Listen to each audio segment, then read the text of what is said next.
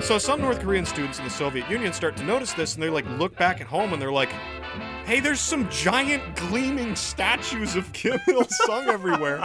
His portraits on every damn wall." And they're like, "Toot toot." That's the sound of a whistleblower. Yeah.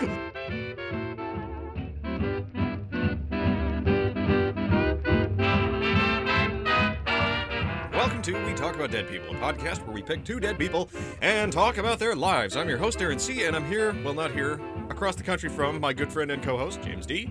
Say hi, James. This is we talk about dead people. It's relevant, I promise. Yeah.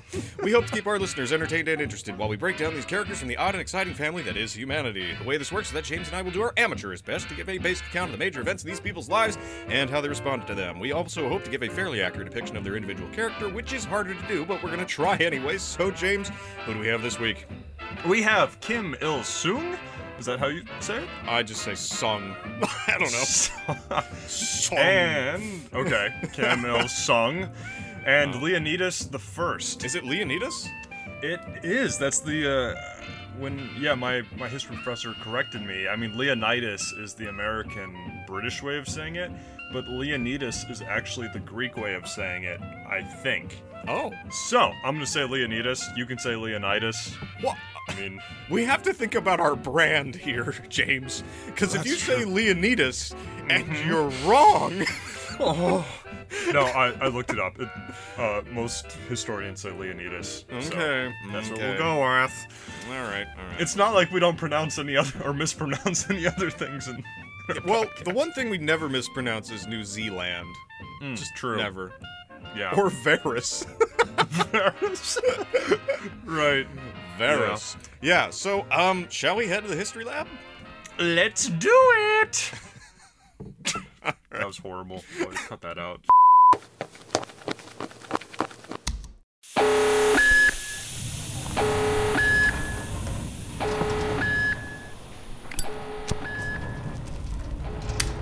You know, I got a mouse pad that's so fucking big. If I click, like, the left click is so big that I have to click like ten times to get the right click.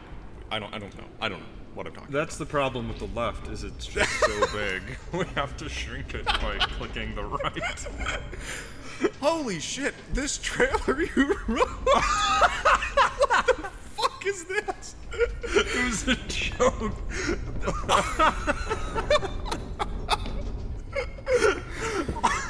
Oh my god. Yeah. Okay, that the- was last night. There's That only was- one thing I can't say in here, and it's in the Yep. first Two men. One is Kim Il Sung, and the other is Leonidas. Uh, Leonidas. We're not doing a trailer today, everybody. James, tell me, if you had to fire me from the show, Ah. how would you do it? Ah, okay. Well, I would invite you over for some pizza, Okay. and you would of course say yes because you know Yes. who doesn't say say yes to that. Right. And then I would say, "Hey, I have to show you something in my basement," Oh, Christ.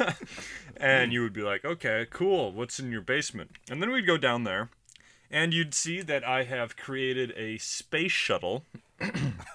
in my basement, and I would say the pizza's inside, so go get it. And you would go into the space shuttle, but of course I'd have the launch buttons on the outside, right. And then I would launch the space shuttle while you were in it. You would go flying out into space and directly into the sun. Well, that's a good way to fire Thus somebody. is how I would fire you. It's funny because the sun is fire. Hmm. Mm-hmm. yeah, Uh, I'd I'd Yeah. say that's a good plan. It's it's uh it's one of my favorite movies, Wallace and Gromit. Uh, yeah, yeah, that's kind of what I was basing it off of. yeah, yeah. Yeah. Okay. Yeah. Well, Uh, if, if I had to fire you, Uh huh. uh, I think I'd just I'd call you into my office, and you would sit down and you'd scoot up your chair and be all sheepish and whatnot, and then I'd True. pull out a forty-five and shoot you right in the face, Fuck. Okay, well- Trotsky style. wait, wait, wasn't it with an ice pick? well, maybe I meant Stalin style. Oh, okay. Yeah, but it But well, was maybe probably the gun shoots out an ice pick. I don't think a Tokarev is Hmm. a 45. I don't know what caliber a Tokarev is. Let's look. Tokarev pistol. I don't know what a Tokarev is. It's a Russian pistol, stamped metal, really cheap. Oh. Uh, It's a TT pistol. That's what they call it. Let's see here, TT pistol. It's seven six two. Jesus Christ! wow. Okay, smaller than a nine. Okay. That is a number. Yeah. okay, doesn't matter. Okay, Ah. so So, uh, computer, please bring up what do we got? Kim Il Sung and Leonidas the First. okay, so what is Kim Il Sung best known for? Kim Il Sung, and it might be Sung, I don't know, but Sung, I'm just gonna say because it looks like Sung. And also, Yeah. he was a singer. Oh, No, he wasn't, as far as I know. Uh, but Kim Il Sung is best known for being Kim Jong Un's grandfather. I would say best known for that. Yeah, right. Um, Yeah, he's yeah. also known for being the first supreme leader of North Korea, and also the only president of North Korea to ever exist. uh, that's a good thing. That's right. Those two guys that have followed up after him, Kim Jong Il and Kim Jong Un, uh, not presidents. Ah, Yeah. but they kept the the supreme leader part of it. I'm Yes. guessing. So yeah, Kim Il Sung is the eternal president of Got North it. Korea. Always will be, and we'll get to that later. But let's So, uh, yeah. yeah, what did this uh, what did this guy look like? Uh, depends on what age you catch him at. Interesting. But I'm going off of a photo from 1950. Hmm. He looks like Kim Jong Un with a slightly less offensive haircut, uh, Ah. even though it's basically the same haircut. He's got two chins, which is fine. Uh, he was probably eating well, after all. Uh, in this photo, he's pictured in a handsome suit and tie, uh, but that's about it uh, for what I have for his Physical description. So, Okay. uh, tell me, James. Works for me. What was Leonidas best known for? Leonidas is best known for being a warrior king of Sparta, fighting the Persians, dying, and having an almost too perfect six pack. Uh, so me. yes. I am dead. I fought the Persians, and I have an almost too perfect six pack. That's just true. True. Yeah, it is all true. It also Yeah. turns out that eating almost nothing for a few weeks at a time, you'll lose weight. Everybody, that's the that's the way to go. okay. I'm so poor. Uh. I've been trying to save money, so I've been eating like nothing, and I've lost like 15 pounds. It's great.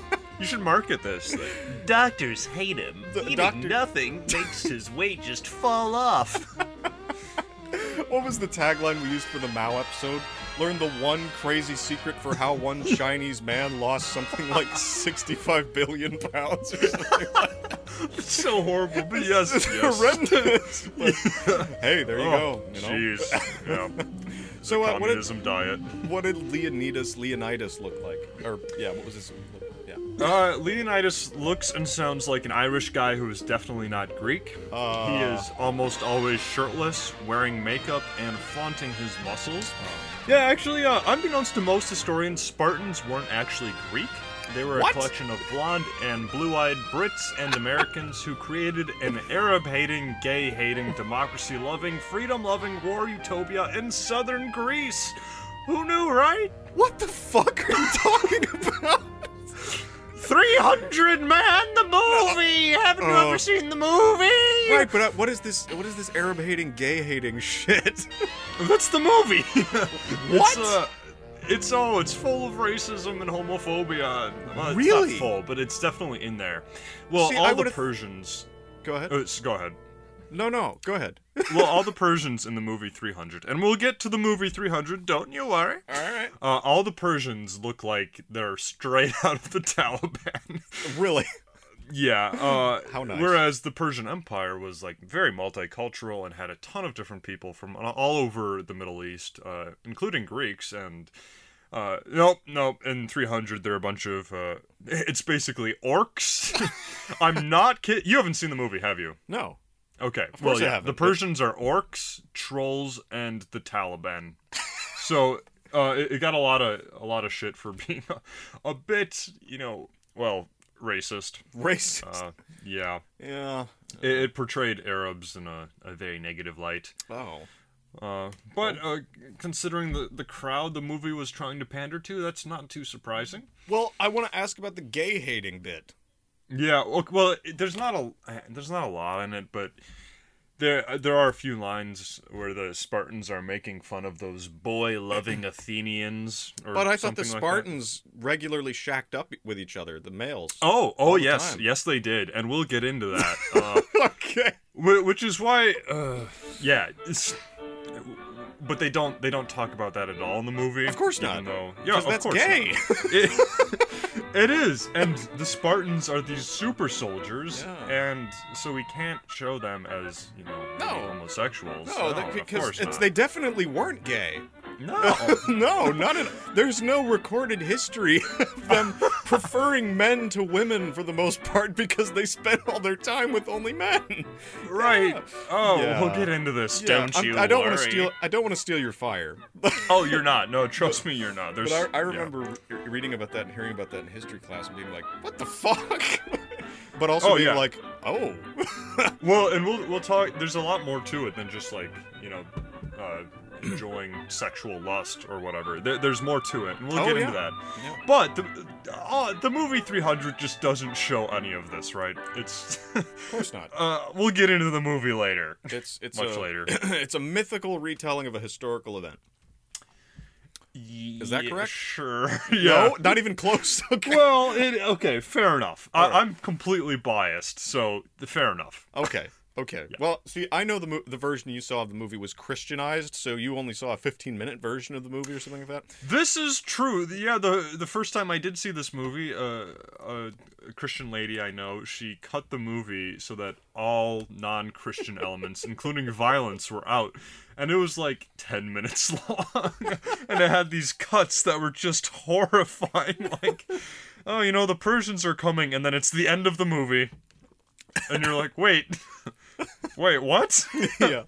Well, Uh, I've yeah. never seen the movie at all. I've only seen clips. Uh, Well, okay. I have seen the full movie since then, so we'll get into that. yeah. But speaking of movies, shall we talk about Uh-huh. Kim Il Sung's early life? Yes. And Yes. can you sing the whole thing?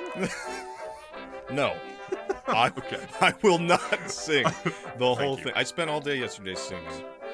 Oh, Uh, okay. Yeah, working for DoorDash, turns out that watching a little cash counter go up every time you deliver a filet o fish to some suburb Ah. makes you really happy. true. I- I'm Uh, DoorDash is not a surprised. sponsor, everybody. I just needed work so bad.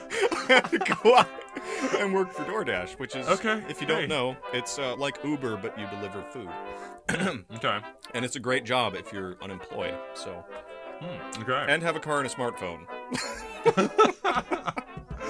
yeah, it's like I'm running out of money so bad that I have to go jump in a car with a smartphone and be like, "Oh God, I'm so poor." You know, let me pull up my GPS here. Uh, yeah. But okay, Mm. Well. let's enough about that. yeah. So, uh, Kim Il Sung's early life, right? Yes. Uh, so, shall Good. Mm-hmm. we begin Yes. with a little bit of history of Korea? Sure. Okay. Well, I'm about to whittle down 2,000 years.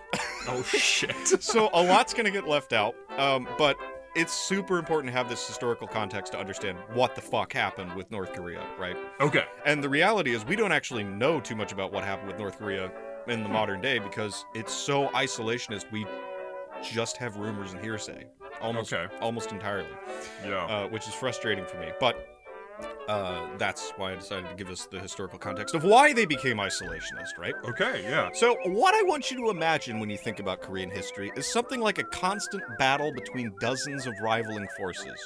Okay. So family reunion. Yes. so, Mm. Yep. Korea is a peninsula, right? Meaning that geographically it's already backed into a corner.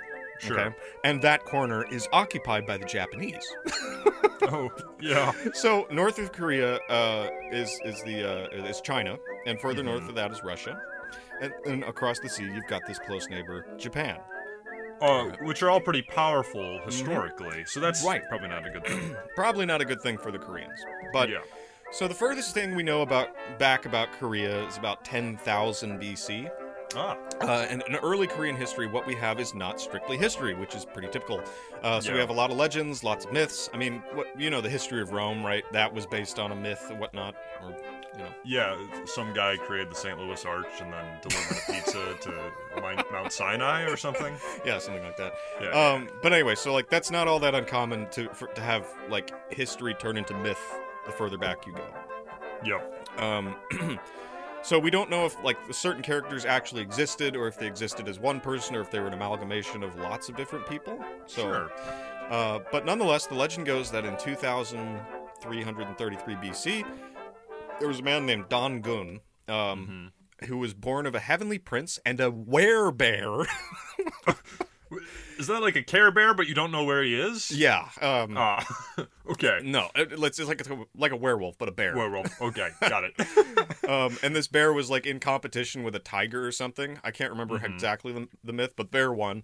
Um, so this heavenly, pr- so the bear turns into a beautiful woman, and the heavenly prince marries her, and they establish the first Korean kingdom. Wow. So there's probably some sort of symbolism there with the bear versus the tiger and why the civilization was established, you know, that sort of thing based on No. like, her bear qualities. I don't know. Um berry qualities, I don't know. so anyway, this kingdom was called Joseon, right? Okay. And it was yeah, later named Gojoseon, right? Sure. Uh, so Chos- Joseon is, and I'm probably pronouncing it wrong, and that's just get used to it. Um, so Joseon is a Chinese name, uh, which means land of the morning dawn. Why? Well, Hmm. take a guess without looking at the not script, which we don't have because we don't Uh, write. I, I already looked into the not on the script, but into the future, so I already know. Oh, Uh, So damn. you better just tell us. Okay, so Korea was uh, to the east end of China, or is to the east end of China, right? And the Yeah. sun rises in the east, so the logic goes, it's the land of the morning dawn. Uh, Ah. And that's that's the same reason why Japan is called the land of the rising sun because it's to the east of China. Ah, okay. So there you go. Yeah. Oh shit! I just fucked up. Oh, Um, pardon me. Okay. I just have to scroll back down on the document we do not have. so okay, Joseon is considered to be the earliest version of statehood in Korea, but it isn't to last. Um, it lasts a while, but not forever. So Hmm. Okay. it lasts about two uh, two thousand years, twenty two hundred Oh. years. that's that's pretty good. yeah, so it it does just fine for about two thousand years. And then Uh-huh. the Chinese invade, right? Mm, The Chinese Han dynasty invades and installs four new leaders in the Korean peninsula, right? Yeah. Um, but this didn't last either. There was about 400 years of Chinese rule before the Koreans were able to win back their land by ousting the Chinese overlords. But it doesn't look like there were that many hard feelings. Uh, Oh. China was constantly trying to, like, hey, be p- part of our country. You know, you're just sticking out there. You might as well join the fun. Um, Yeah. So, right, North, like, Korea and China, like, it was just a war, right? Like we had a war, you occupied us for a while, but it wasn't that bad, and now we have our own independence again. Whatever. yeah. What's 400 years among friends? Well, I say that because comparatively speaking, with their later overlords, Ah, uh, China's occupation looks like nothing. okay. Um, so after China lost this lost Korea, there was a period called the Proto Three Kingdoms period, during which three states existed on the peninsula, known as Goguryeo, Silla, and I think it's Baekje. Baekje, Baek- Baekje. Mm-hmm. Something like It's that, B a e k j e. All right. So, anyway, Goguryeo was uh, the state of warriors, and often tried to take over all of Korea and went to war many times with Chinese dynasties. So, you know, there was like this competition going on with China and Korea. sure. Uh, and there was like war after war uh, with China, including one in which Goguryeo uh, faced off with a Chinese force of a million men, Oh, jeez. uh, which is an extremely large number in 600 AD, uh, yeah. as uh, you might imagine. It is China though, so Yeah, yeah. So anyway, things go on like this for a while, and I'm skipping over a lot, uh, Sure. but that's in the interest of time. Uh, at a certain point, though, one of these kingdoms, Silla, joins up with the Tang dynasty of China and conquers Baekje and Goguryeo, at which point Silla then turns on the Chinese and pushes them out of the peninsula after around 130 years of cohabitation on the Korean peninsula, right? Okay. Yeah. So Silla is now purely Korean, right? It's all us. Yeah. Right. So Yeah. Hmm. uh, after this, Silla has a golden age uh, where it expands itself into a sea power and starts exploring what lies beyond the waves. Uh, it also starts to see a big rise in Buddhism, Mm-hmm. uh, and uh, so like and the Koreans and, and the Chinese are are sort of exchanging like professors and teachers and that sort Sure, of thing. because the the thing that unites them is that they're both they're both Buddhists, right? sure. Yeah. Um, so, like, no hard feelings. Like, we're both Buddhists, so there you go. Um, But it couldn't last forever. Uh, something like a civil war arrives after two people claim the throne at the same time. uh, that happens a lot in history. Yeah, so two people claim the throne, uh, and it all goes to hell. Uh-huh. Okay. Uh, so replacing Silla was the Goryeo di- dynasty, which developed codified laws and promoted Buddhist teaching, uh, and that involved carving the Tripitaka Koryana, which is the most complete and accurate collection of Buddhist writings, uh, and it's recorded on over eighty thousand wooden blocks. wow. Um, and 750 years ago. And even though they're 750 years old, they're in pristine condition because the temple they built to hold it to hold all these tablets Yeah. uh, was constructed for the exact purpose of preserving wooden blocks. so Whoa. That's oh, yeah. kind of awesome. it's amazing. Uh, Yeah. it's, a, it's a very very old uh, document. you know.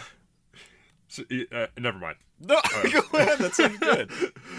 Well, I I was gonna say over here in Europe we're happy when we find a bog body, but over in Korea they've got, uh, I mean, different time periods. The bog bodies are you know hundreds of thousands of years old, but Hundreds of Either thou- way. Really? Are they hundreds? not hundreds of thousands, hundreds, two thousands. I, I don't I don't remember. It's been a while since I read about the bog bodies. Oh yeah. Well, I, I seem to remember at least one was like in the upper ten thousands of years old. You know, they found that one guy in uh, the Swiss mountains who was just frozen there. Oh yeah, I read about that recently. yeah, which oh well. So, besides just making these these wooden blocks that are like the most complete collection of Buddhist writings to ever exist, Yeah. uh, the Griot culture also achieved the world's first movable type in the 13th century. Wow. Yeah. Um, and then, uh, oh my God, James, do you know what Shit. time it is? What? It's time for the Mongol invasions. oh no! And Goryeo fights them off for 40 years. oh Yeah. shit! But eventually, though, wait, go ahead. Well, we we've talked about the Mongols a little bit here and there, and th- they're not something you hold off for forty years. No. That's that's pretty impressive. Yeah, so 40 years is nothing to sneer at. Um, no. But it, it's not to last, of course. They had to surrender to our boy Kublai Khan. Uh, Oh, that guy. Yeah, and Goryeo basically became another Mongol captive state. And then there's a coup. Okay.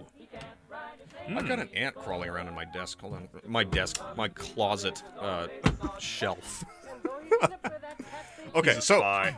yeah, so the Mongols are ruling, and then They've there's taken this- over. There's this coup, and a guy Right. named Ying or Yi Xiong Gai uh, overthrew the Goryeo, Goryeo, Goryeo dynasty uh, and began what was called the Joseon dynasty. Remember that name, Joseon? Yeah. Right. So it's a callback to this divine age or whatever. Uh, and then it becomes a tributary state of China Okay. uh, which is to say, it was among the highest of all tributary states at that time. Uh, and it's worth noting that Joseon was also had its own little trobu- uh, tributaries, uh, and one of these were the Japanese, and they paid Mm-hmm. Huh. tribute for something like 300 years. so let me just get this straight real quick. Yes. So Korea is being ruled over by the Mongols. Yes. But then this guy comes along. He overthrows the Korean client state Mm-hmm. that's serving the Mongols. He starts his own state, Yep. and then he is serving China. But at the same time, he's still kind of independent because, you know, Japan's serving Korea and he's got a few other client states. Yes. Is that right? Okay. Yes. It's I'm on board now. it's like a yeah. It's a it's a good relationship. Let's just Yeah. put it that way. Sounds like it. Um, and being such a good relationship, it's time for another golden age. Hurrah! Yeah, so in uh, the the 14 and 1500s, uh, Joseon saw the invention of the Korean alphabet that we see today. They made advancements in printing, astronomy, calendar science, ceramics, military tech, geography, medicine, and farm equipment. Jeez. Uh, and they were like basically on the cutting edge of the world's technology. Like they were Okay. they were far ahead of almost everyone else. yeah. Um, Joseon also invented a class system of which there were four. Right. okay. There were Yeah. nobles, middle class, common class, and the lowest class who were basically serfs. Uh, Huh. So there are some seeds being sown here, my dude. Um, Yes. Anyway, then Japan gets tired of paying tribute to Korea and invades in 1592. Shit. And since the Joseon is in a is in a Joseon dynasty is in a golden age, it's taken completely off guard. Yeah. Um, they'd been at peace for exactly well about I should say 200 years, uh, and were pretty much good and softened up as a result. Um, so. Not good for the Koreans. Yeah. yeah. Uh, so the Japanese are led by Toyotomi Hideyoshi, uh, and uh, let's see, they plan to land in Korea, conquer the peninsula, and use it as a staging ground to invade China and India. Oh shit, Uh, the Japanese aren't fucking around. Something got in their heads. I don't know Yeah. what it was, but they were kind of like, "Hey, this tribute bullshit. We're done with this." so let's take over all of Asia. yeah, let's. So let's not just Korea. Let's get Yeah. China and India too. Right. Hey, So yeah, I mean, you gotta have goals. yeah, I mean, life goals. Life goals. yeah, yeah. Um, so it didn't work out. um, it didn't work out as a staging ground, Yeah. Oh. uh, but it did work out because they got to fuck up the Koreans, uh, which is pretty shitty. Um, Yeah. because they were like, you know, hey, there's too much resist- resistance here, so much that we can't get into China. So Mm. they do what? They start burning temples and palaces and entire cities. Oh God. Yeah, and then they also brought back to Japan between 100 and 200,000 severed noses. Oh jeez. Yeah, from the Korean populace. As like trophies? Yep. Oh, okay. So they didn't win, but they did bring some, you know, like 200,000 fuck yous. yeah. back. Um, so, So, yeah. I- I'm getting this feeling that there's going to be a little bit of historical animosity between the Koreans and the Japanese. Oh, are you? just a bit. Just a little bit? Okay. yeah. Uh, well, yeah, the whole Japanese thing Aw, is pretty much the reason why Korea looks like it does today. really. Yeah. And okay, so yeah. Well, go on. yeah. so after the Japanese retreated, the Joseon dynasty had another 200 years of peace, straight into the 19th century. Okay. And then corruption happens, and the old dynastic system starts to wear out. Ah, So we got that dynastic cycle. you're right. Um, so the whole peninsula suffers from severe poverty, starvation, etc. There were revolts, things like that. Um, and the Joseon dynasty was forced to end years of isolationism because they had decided they were going to be self sufficient for quite a while, uh, for obvious reasons. and it opens its borders in order to save the economy. So they do, and then the first Sino Japanese War happens. no. Okay. yes. Well, shit. so I'm not going to go t- into too much detail with that, but basically what happens is this Yeah. the Japanese invade Korea to get to China again, uh, and the Chinese lose. A treaty is signed in 1895 called the Treaty of Shimonoseki. Oh, Shimonoseki. Shimonoseki. I don't know. Something like that. Some sure. treaty. Uh, and the terms of the treaty are hugely humiliating for China. Uh, so they basically lose the Liaodong Peninsula, Taiwan, Korea, and the Penghua Islands. oh shit. Uh, and the Qing Empire basically had to reverse the tributary status with Japan, paying nearly 20 million pounds of silver uh, for war reparations. oh, and then jeez. China lost about 7 million more. Uh, and this effectively multiplied Japan's material wealth six times over. wow. Yeah. So Japan's getting a lot of money out of this deal, right? And this is in the late 1800s. this is in 1895. Yeah. Oh dear. Um, Okay. so what's going to happen to Korea? Uh, well, it becomes its own independent state, known as the Korean Empire. But this doesn't mean Oh, nice. much because the Japanese are still the occupying force of the country. They're still there. Ooh. Uh, and also, the Japanese at this point in history, I'm sorry to say, are huge bastards. oh dear. Uh, there's no doubt about that. Uh, and if you want me to prove it, just g- just Google Japanese war crimes.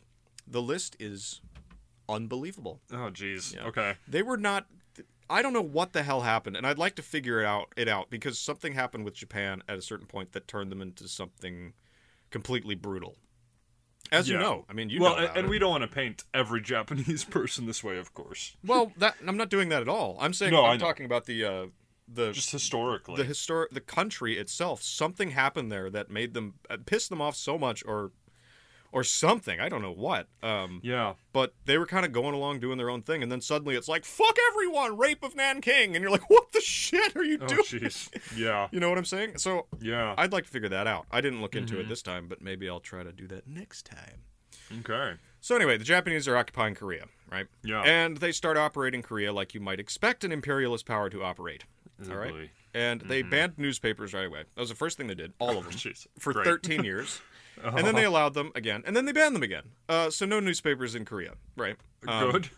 They also introduced a new school system, which was essentially a system of indoctrination meant to shape a person into an imperial citizen. Uh, the goal Mm. was to assimilate Korean culture into Japanese culture. It was free education, but half of it was indoctrination, so make of that what you will. Um, Sure. At first, in the 1910s and the 20s, the Koreans were taught both Korean and Japanese. But around 1940, the Korean language uh, courses started to vanish, and then they were gone in 1943 because you were no longer allowed to speak Korean. If you did, you would get beaten by soldiers or maybe even killed for Wow. speaking your native language. Huh. Uh, so uh, I'm looking at you, Britain and Ireland. Yeah. yeah. yeah. Yeah. Callback to Liam Lynch. That's Uh, what it reminds me of. Yeah. yeah, anyway, so it was intolerable, is what I'm Yeah. saying. And so in 1919, a nonviolent march was held called the March the First, uh, was held, and it was called the March the First Movement. Uh, a bunch of activists in Seoul read aloud the Korean Declaration of Independence, got arrested, 2 million protested, the damn thing spun out of control, and 7,000 Koreans were killed. Oh God. And it's no wonder that the Korean liberation movement began uh, to really gain power after this. Right. Yeah. Uh, but let's go back a bit, say to 1912, Mm-hmm. uh, when Kim Il sung arrived on planet Earth. Because we're still talking about Kim Il sung, right? Oh right, that guy. So Uh-huh. he was born in a small village near Pyongyang, uh, and Kim himself was, we actually don't know much about his early life.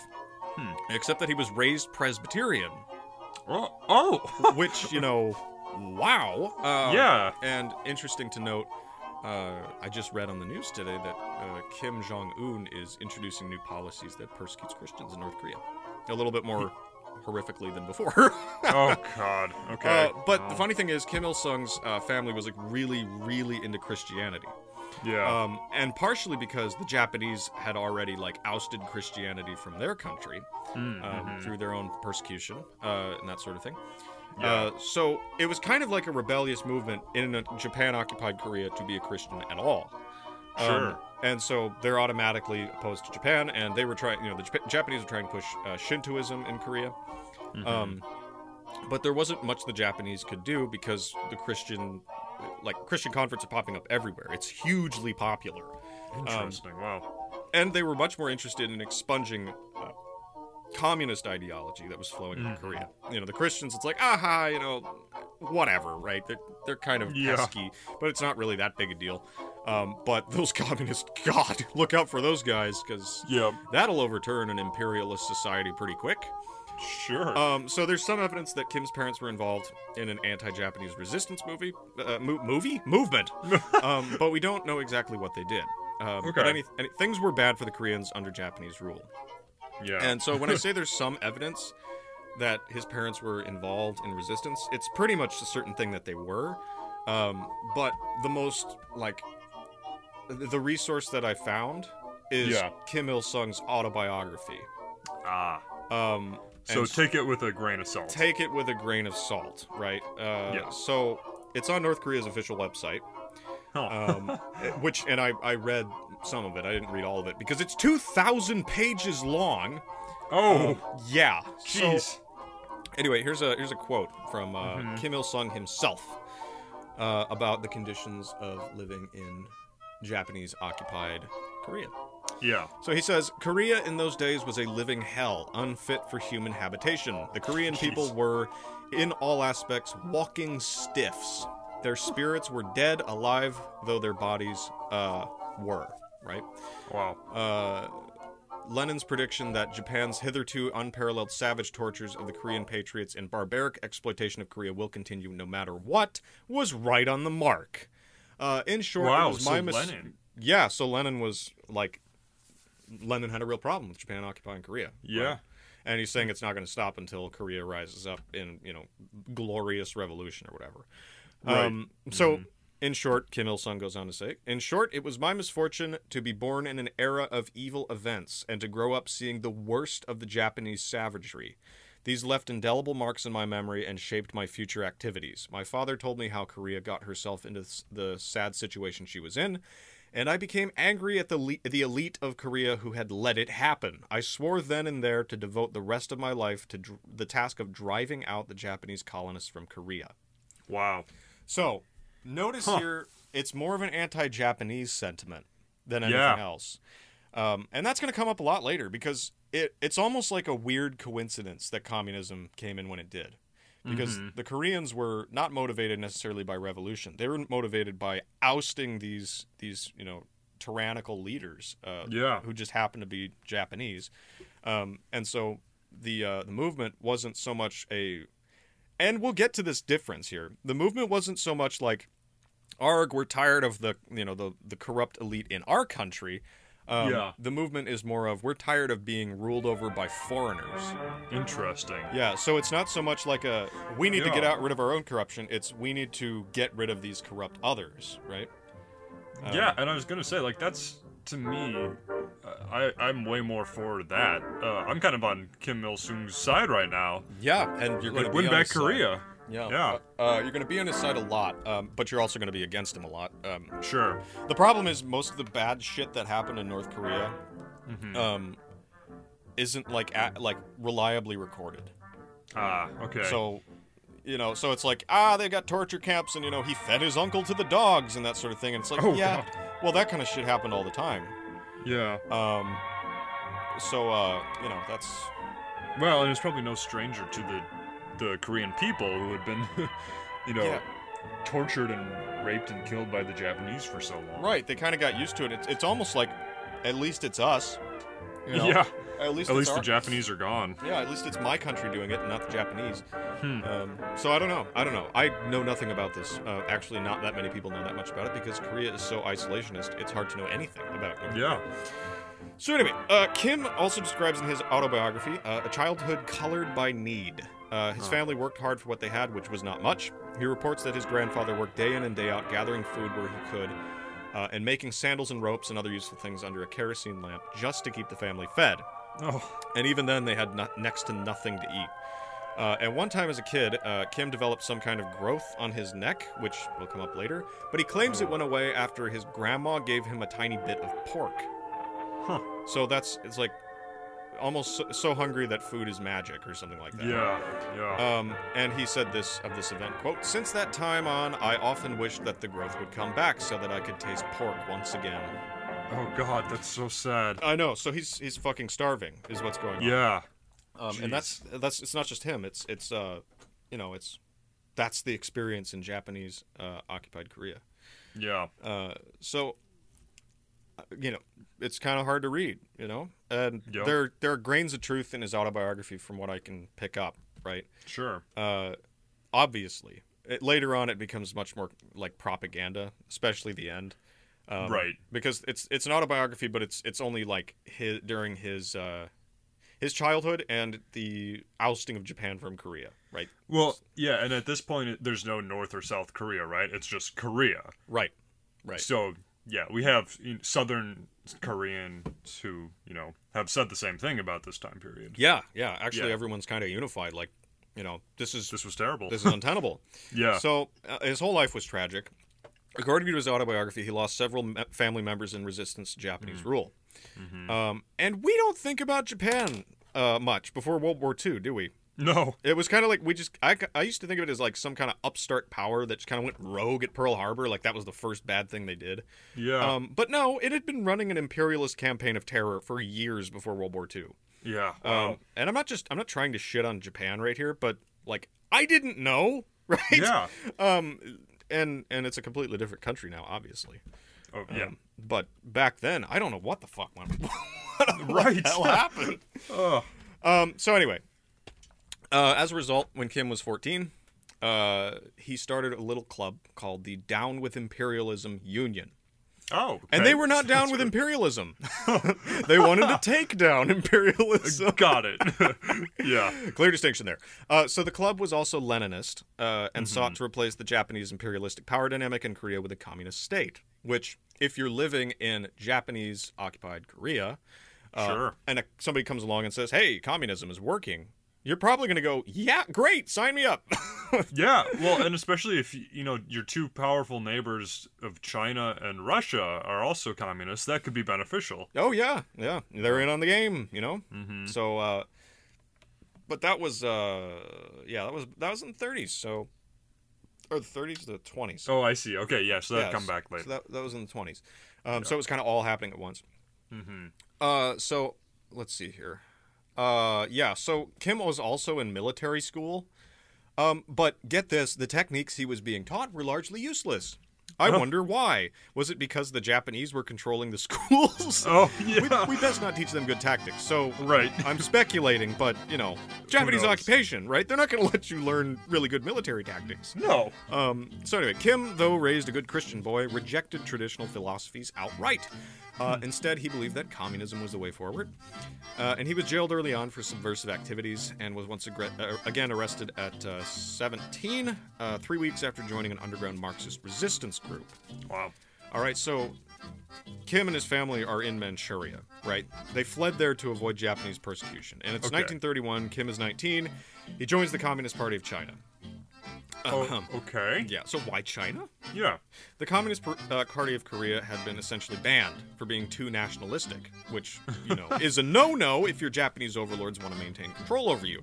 Of course. Uh, so your next best bet is to join up with the commies in China. Makes sense, right? Sure. Yeah. Uh, plus, you know, that's going to come back later, uh, obviously. Oh, sure. You know, because there's a huge revolution going on in China, and Korea next to China is, I mean, I guess geographically inconsequential.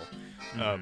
and the population of China is so much bigger. So if you can, you know, get yourself in with the Chinese, you might have a pretty good ally for, you know, 100 years or so. That's true. Um, yeah. So Kim Il Sung also joined a and get this. This is this is important. A specifically anti-Japanese guerrilla group in northern China. Huh. Uh, and Yeah. yeah. So it's not even like oh we're co- you know we're, we're gonna start the communist revolution. It's just like we're gonna get rid of the fucking Japanese man. Yeah. it's like. Wow. Uh, so anyway, yeah, it's it's an ugly, ugly history. yeah. Uh, for and- sure. Yeah. By the way, remember how the Japanese have not yet occupied Manchuria? Yeah. Well, something happens that changes their mind.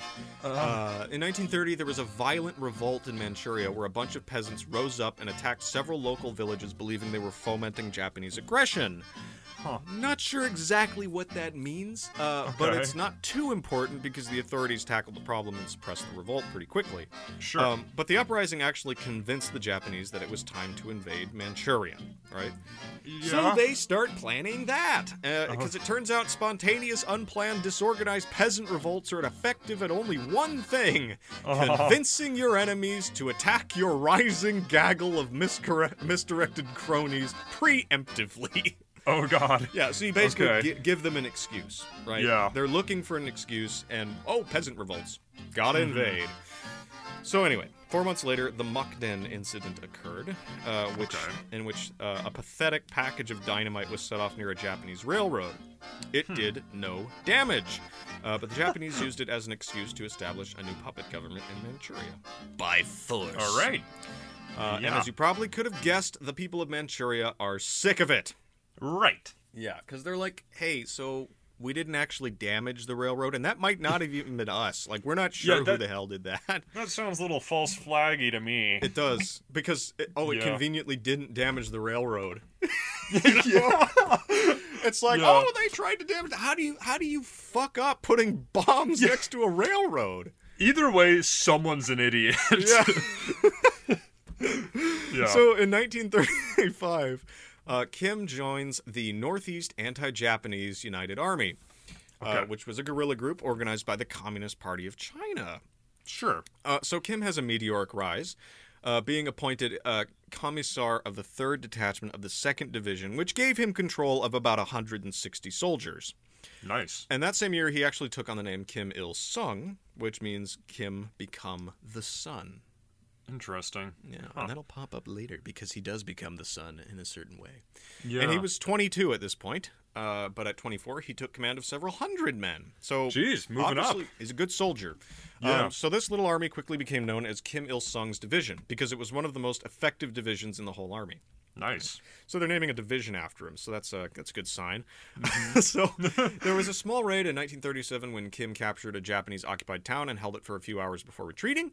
Uh, but it was actually a really big deal, especially for the Japanese. Like, oh, we captured a town, you know, and held it for a few a few hours, and then we had to leave. Right? Yeah. doesn't sound like a big deal, but it was a big deal. Uh, because Yeah. after this, the Japanese labeled Kim as the Tiger uh, and sent out a group of special forces to kill him. And Oh, it didn't wow. work because he killed them. Oh shit. so now he's taking out Japanese special forces. Yeah, who are specifically on assassination missions. Um, Yeah, Tiger sounds like a pretty good, pretty good name for him. yeah. If you're if you're named the Tiger, sounds like somebody's afraid of you. You just Yeah, you know for pounce sure. out of nowhere. Yeah. Um, so anyway, uh, Kim continued to score more victories for the communists at China, uh, Mm-hmm. but by the end of 1940, he was the only leader left alive in his division. wow. Yeah, so he's the only one who's still kicking, right? Yeah. And it's yeah. 1940, and remember the Japanese are, you know, not yet involved with World War II, but soon will be. right? Well, uh, kind. Yeah. Well, um, I, that's wrong. That's incorrect. They're not Well- fighting the Americans yet. yeah. That's what I meant. Because I, I know that technically most historians count September 1st, 1939 as the beginning of World War II because that's when Germany invaded Poland. Right. But I know that's trying to be changed in a lot of places to 1933, Right. which I th- I believe marked the beginning of conflict between Japan and China. Right, right. We 'Cause talked I- about it- that on yeah. the Now episode. Yeah, yeah, yeah, we do. So go listen to that episode, everyone. Yeah, yeah, that'll give you some background. But uh, Yep. so anyway, uh, he's the last guy alive in his in his division, Right. Mm-hmm. Right. He's the last leader alive, I should say.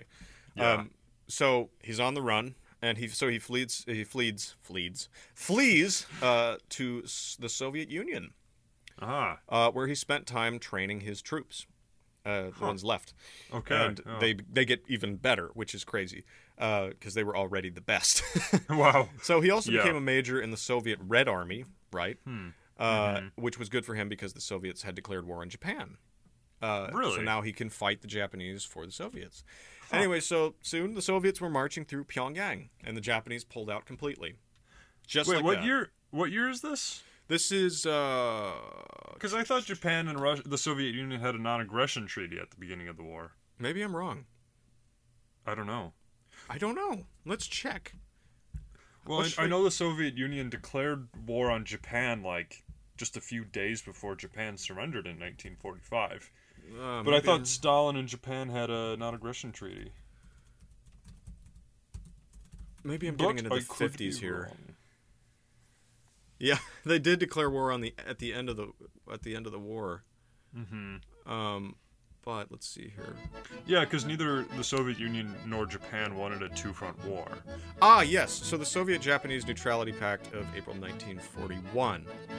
Um, but they did have a battle Oh. before that. Okay, did not Um, know that. Cool. Yeah, they had the Battle of Lake Khasan and Battle of Khalkhin Gol. Okay. Um, and well, that make that makes sense because Japan was like, "Well, we're gonna attack Pearl Harbor soon. We should probably stop fighting the Russians." right, right. We're gonna have our hands full. Okay. Well, cool. I did not know that. yeah, there, so there was actually conflict between the Russians and the Japanese before the pact. Okay. So I'm not wrong. I'm sorry. No, it's good. You should call me on this Forgive shit. me. This was one of the most uh, the most difficult ones I've had to do because, like, nobody really knows because you know Yeah. you're dealing with China and Russia and North Korea, and those people don't have a really good history of history. They- Yeah. A lot of propaganda. A lot of propaganda, changing stories, right? So this was definitely one of the hardest ones I've had to do, even though I Okay. write the most. Yeah. Yeah. yeah. Um, so yeah, they. Anyway, so there's this pact. Japanese are gone, right? Uh-huh. Soviets are in Pyongyang, and uh, so then Lavrenti Beria, a Soviet higher up who is portrayed in the amazing film Death, Death of Stalin, which I Oh, will yes. never stop recommending. uh, he was instructed by Stalin to pick a new leader for the communist state uh, that the Soviets wanted to establish in Korea. Uh huh. So Beria picks Kim Il Sung, Wow. and it's 1945, and Kim is going back to Korea for the first time in 26 years. Huh, I did not know any of this. Yeah, so Wow. basically they're they're trying to set up a state. Um, But that's it for Kim at the moment. And when we come back to him, we'll be talking about his adult life. All right. Yeah. Wow. So how far are we? What- We're like an hour in. Jesus Christ. This is gonna be a long one, folks. We're gonna have to find a way to shorten these. a Yeah. lot of work. Probably. It's a lot of work. Um. Anyway, should we take a break? Yeah. I gotta take a break. Okay. I'm just gonna mark this thing. One hour.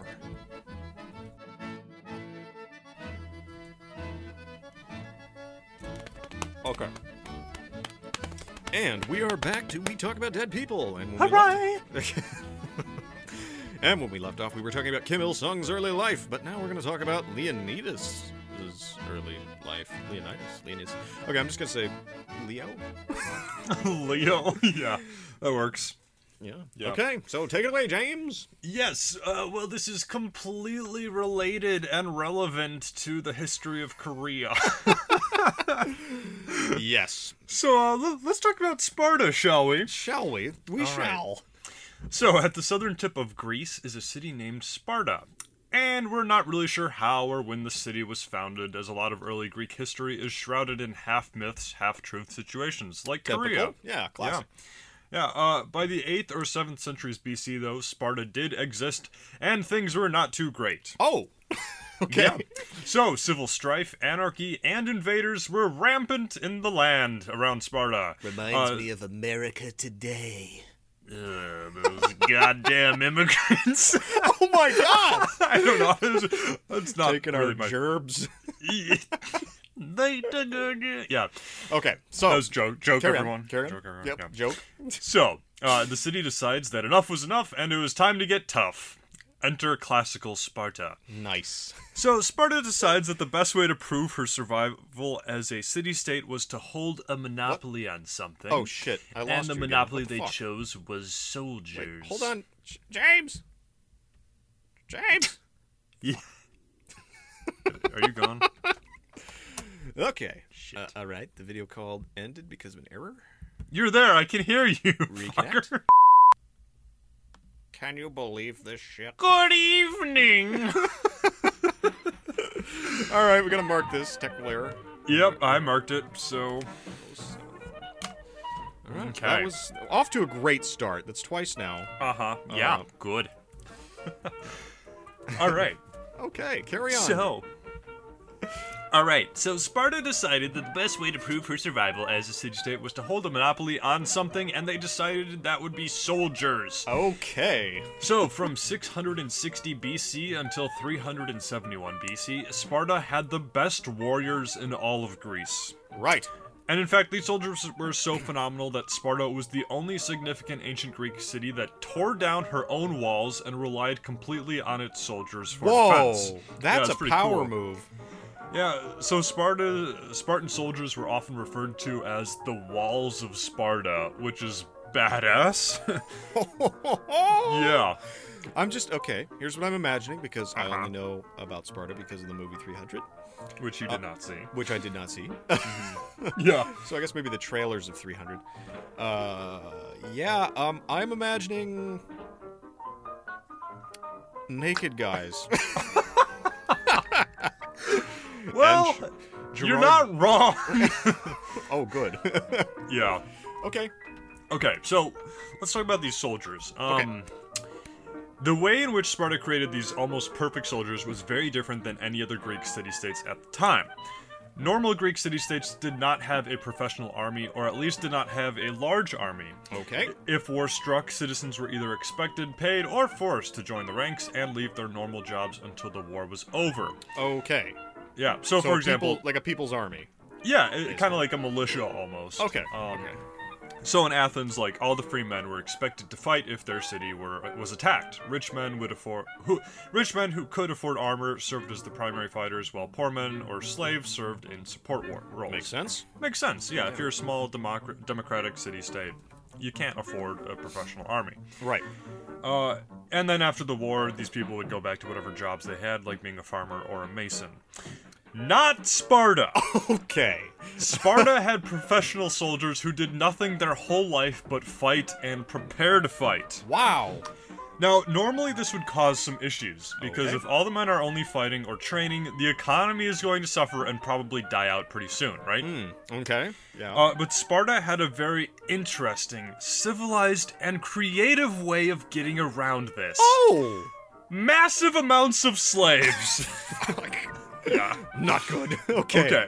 Yeah. so Slavery. s- yeah, slavery, people. God. uh, now, slaves were not an odd sight in ancient Greece. Most of these states had slave markets at this time, but Sparta had entire regions devoted to slave societies, wow. and uh, these slaves were called the helots. Okay. And how were the helots treated? Terribly. Oh god. Yeah. Alright, um, alright. In fact, they were treated so terribly that the main reason Sparta had to have a phenomenal army was so that the city could survive the constant slave rebellions. Christ. Yeah. Great society. yeah. Doing good, Sparta. Doing good. yeah. yeah. okay. Uh, and because there could have been as many as seven helots for every one Spartan, uh, there were a lot of rebellions all the time. Yeah. This didn't stop the Spartans from treating the helots like shit and doing things like declaring war on their own slaves once every year. Yeah. Oh, w- why? Yeah. Why? So little Spartan boys could h- kill a helot without worry. what? We'll What? get into that later. Oh my god. Okay. okay. Yeah, you seem confused by this. am. so l- let's get into this. Um let's take a look at how Spartan sons were raised. God. So, uh, when a boy was born, he was basically bathed in wine. What? So, not a bad start. what the fuck? This was believed to uh, to make the boy stronger. Well, if he survived, I guess he would be. Yeah, if you water your if you waterboard your son in alcohol, and he survives as an infant, I guess. oh God. Okay. All right. Yeah. Then what? Okay, so if you survive that, every infant was taken before the council of the old leading Spartans, and these guys decided whether or not the child was healthy looking enough to allow to live. What? So, yeah, ancient baby eugenics, basically. Oh God. That's horrible. It is. Wow. Uh, and if the infant did not pass the test, it was left at the base of a mountain out in the wilderness to basically be eaten by wolves. what the fuck? Okay. Uh, but Wow. if the baby was approved of, great! So, Yeah. so you're allowed to live, right? yeah. and one good. minute, can we mark this? I have something in my throat, Uh, What? okay. and it's it's a baby Spartan. And we're back. Okay, so so if you're approved of the test, you're Okay. you're kind of raised like a normal kid, maybe. Right. Uh, at the age of seven, though, all male children were enrolled in the agoge, uh, which E. I've heard is. Agage. Agoge. I don't know. A gauge? Sure. I looked up the pronunciation, and everyone said agoge, E, but What? then other people were like, "It's not agoge," E." but they didn't give a supplement, so I'm just gonna What? say agoge. The only reason I say agage is because it's like agape, which It sounds more Greek that way. yeah, it sounds more Greek, but it's probably it could also be academic Greek, right? That's, I don't know. Yeah, we're gonna say the word twice in this whole podcast, So so. Oh, it doesn't fucking matter. All right. a gogolicious. So this is- Varus. Varus. Yeah, so. Yeah. Okay, a gauge. What is it? Uh, It's basically military school uh, for the boys, and it had three periods of training, and each period was about six to nine years long. Sweet Jesus. So it's like 25 to 30 years of military training. oh my God. Yep. Uh, so the boys were trained in groups led by an older man, and they were encouraged to give their loyalty to these groups instead of their family. So kind of like Hogwarts, except you don't have a family. So they're all Harry Potter, is what you're saying? kind of. Although I cannot imagine a Spartan class being called the Hufflepuffs. That just it doesn't work for me. anyway, so uh, these Okay. classes of young boys they were trained how to fight, how to run, and how to become the perfect soldier, basically. Right. Okay. and they were also never given enough food to eat, which would force them to steal food from the Helots, which were those slaves that the Spartans kept. Uh, Yeah.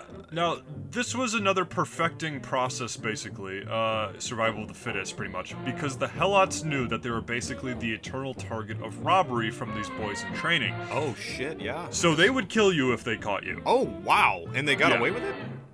Uh, sort of. We'll, we'll Okay. get to more of the Helots later. Okay. Uh, yeah. And even though the Spartan trainers encouraged stealing food, even they would beat you if they caught you. wow. So it's all about stealth and survival. Uh, Yeah. Yeah. So pretty tough upbringing for a kid. Wow. Yeah, Jesus. uh, okay. the upside of this, and I don't know if it's an upside, but um, is that this taught the children or the boys to not be driven by hunger, especially during campaigns, which would come on later down on the line. so Well- the it- it's hardening the soldiers. Right. It makes sense, I guess. I mean, Yeah, it makes it makes sense. I don't For- doesn't mean I agree with it. yeah. All right. Okay, so uh, then at the age of 12, each young boy was paired with a young Spartan man so that the two could regularly have sex. Wh- what?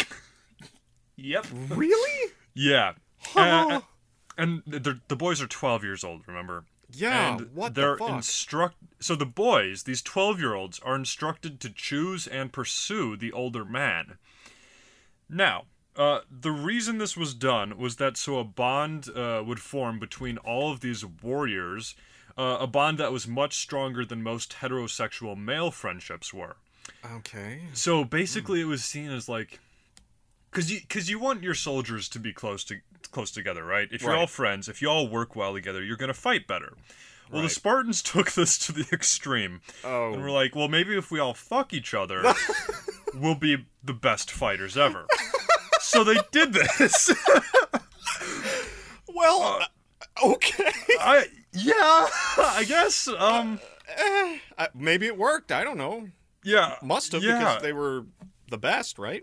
Yeah, and uh, a, a lot of other societies did this too. I know the Carthaginians and the Thebans. They had uh, they had similar soldier regiments, usually called the Sacred Bands, where basically all the soldiers would regularly, you know, fuck each other, and it created this bond, I guess, where you were stronger than brothers. You were kind of like lovers, I guess. Uh, It's it's weird because we don't have anything like that today.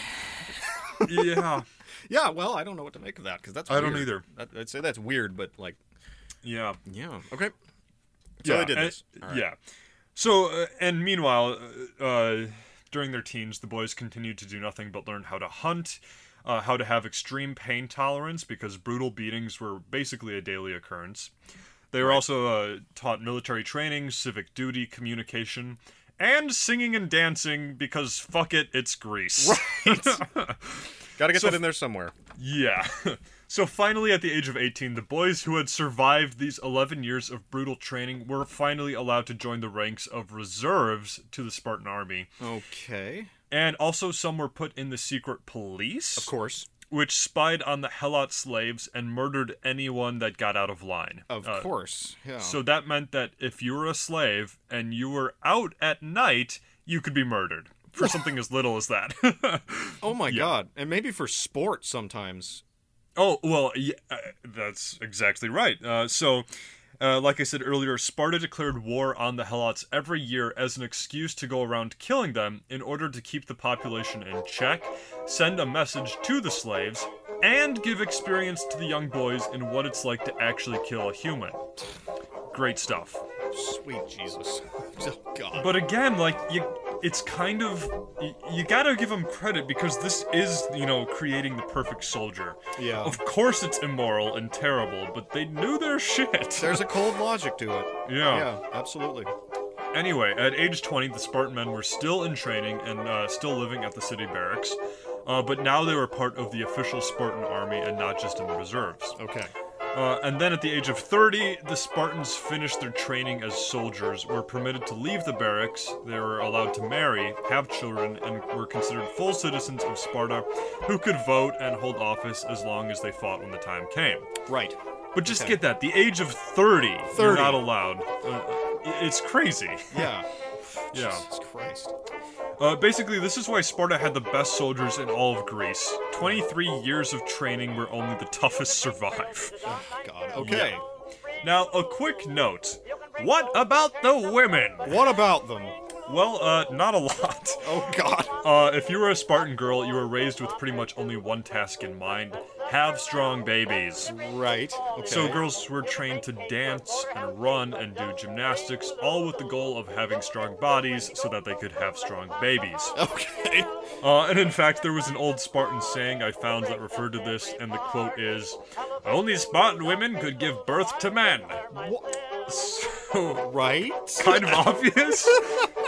But it sums up the social duty of Spartan women. You're, Okay. you're just baby makers. Okay. Well, Yeah. okay. Anyway, uh, so let's talk about our guy Leonidas or Leo. Okay. So Leonidas was born somewhere around 540 BC in Sparta, and he was born to one of the Spartan kings. That's right, one of them. R- right. Oh, of course you could only be born to one, but why is there only. Are there two?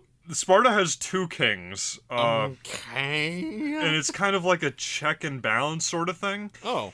Uh, yeah, it's kind of neat, uh, in a way. Um, and during war, and there was a lot of war, Right. uh, one king would go fight the wars, while one king would stay at home, defend home, and keep the slaves in line. So Oh. it's it's a pragmatical thing. yeah. Uh, yeah, kind of a cool idea, I, I yeah. guess. it- yeah. yeah. Okay. So Leonidas' dad is one of the kings, but Leonidas is not the eldest male, so he is not in line to be heir, and he's sent to the Agoge or the Agoge or the Agofake Whatever. or whatever it is. anyway, he's trained to be a soldier instead of a king. Okay. And while Leonidas is in this school, his dad dies, leaving uh, that one throne open to his sons. And there's a bunch of politics and stuff. Uh, one son doesn't get the throne, so he gets very mad, tries to move to Africa, fails, so he moves to Sicily and is murdered. Fuck. Oh, Okay. Do you hear something on my end? I do. It's like the Great Rebellion has It's okay. begun. It's okay. Shit. We'll Okay. let it- look- it- it's fine. It's not that bad. um, it's pretty bad on my end. Oh, they're right next to me. Are you fucking kidding me? the fucking parasites.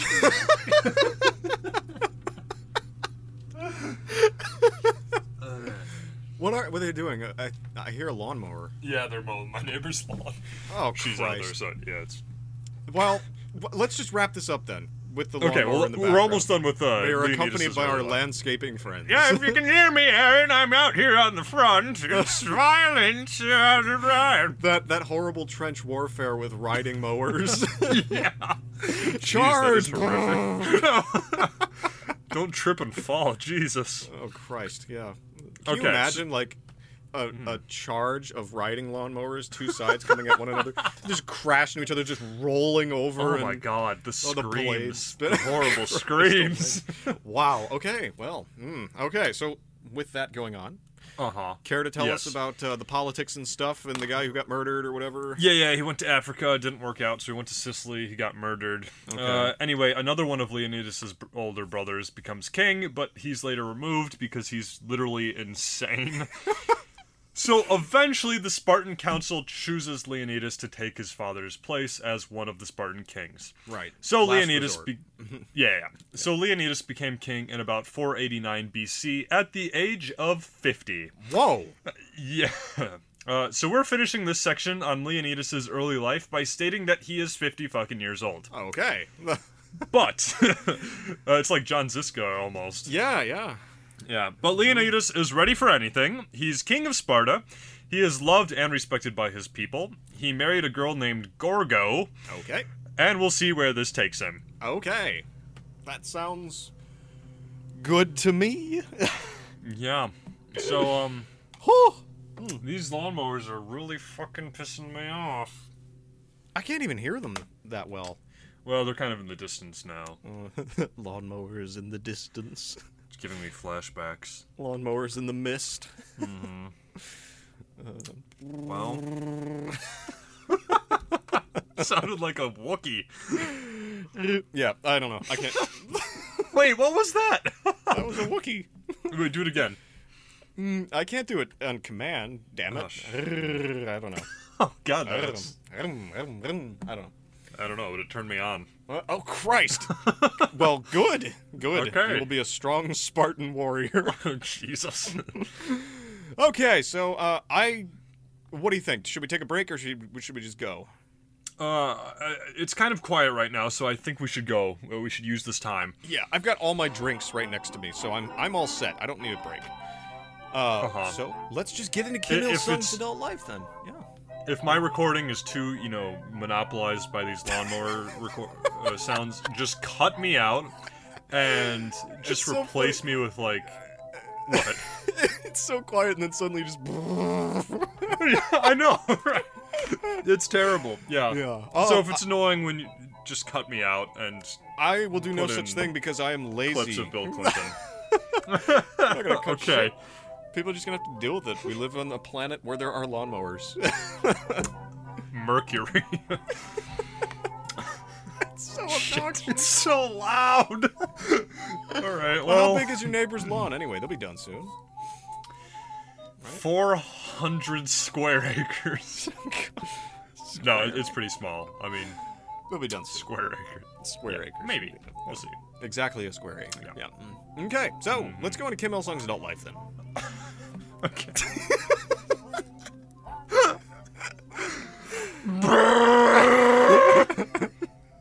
He's screaming over these things. Yeah. Okay, so when we left Kim Il Sung, he had just finished fighting the Red Army, or fighting with the Red Army, sorry, in Right. its mission to liberate Korea from the decades of oppressive lawnmowers.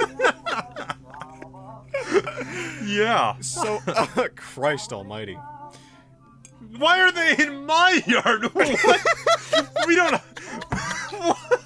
I'm being invaded. Aaron. All right, so we need to make a note. We can't record on Wednesdays because Yeah. the lawnmowers are gonna.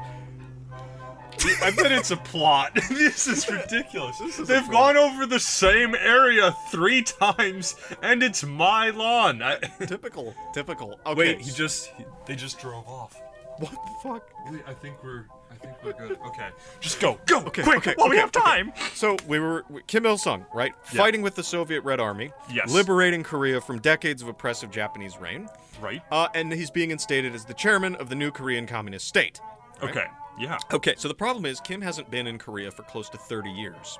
Right. He's been in Manchuria, China, Russia, but not Korea. Okay. Uh, so he doesn't know Korean all that well. Uh huh. Yeah, which is understandable, but also kind of interesting. Not a native speaker. Yeah. All right, s even though he's Korean. So his first speech to the New Korea was actually written out for him and essentially phonetics. That's how Oh, bad his wow. Korean was. Yeah.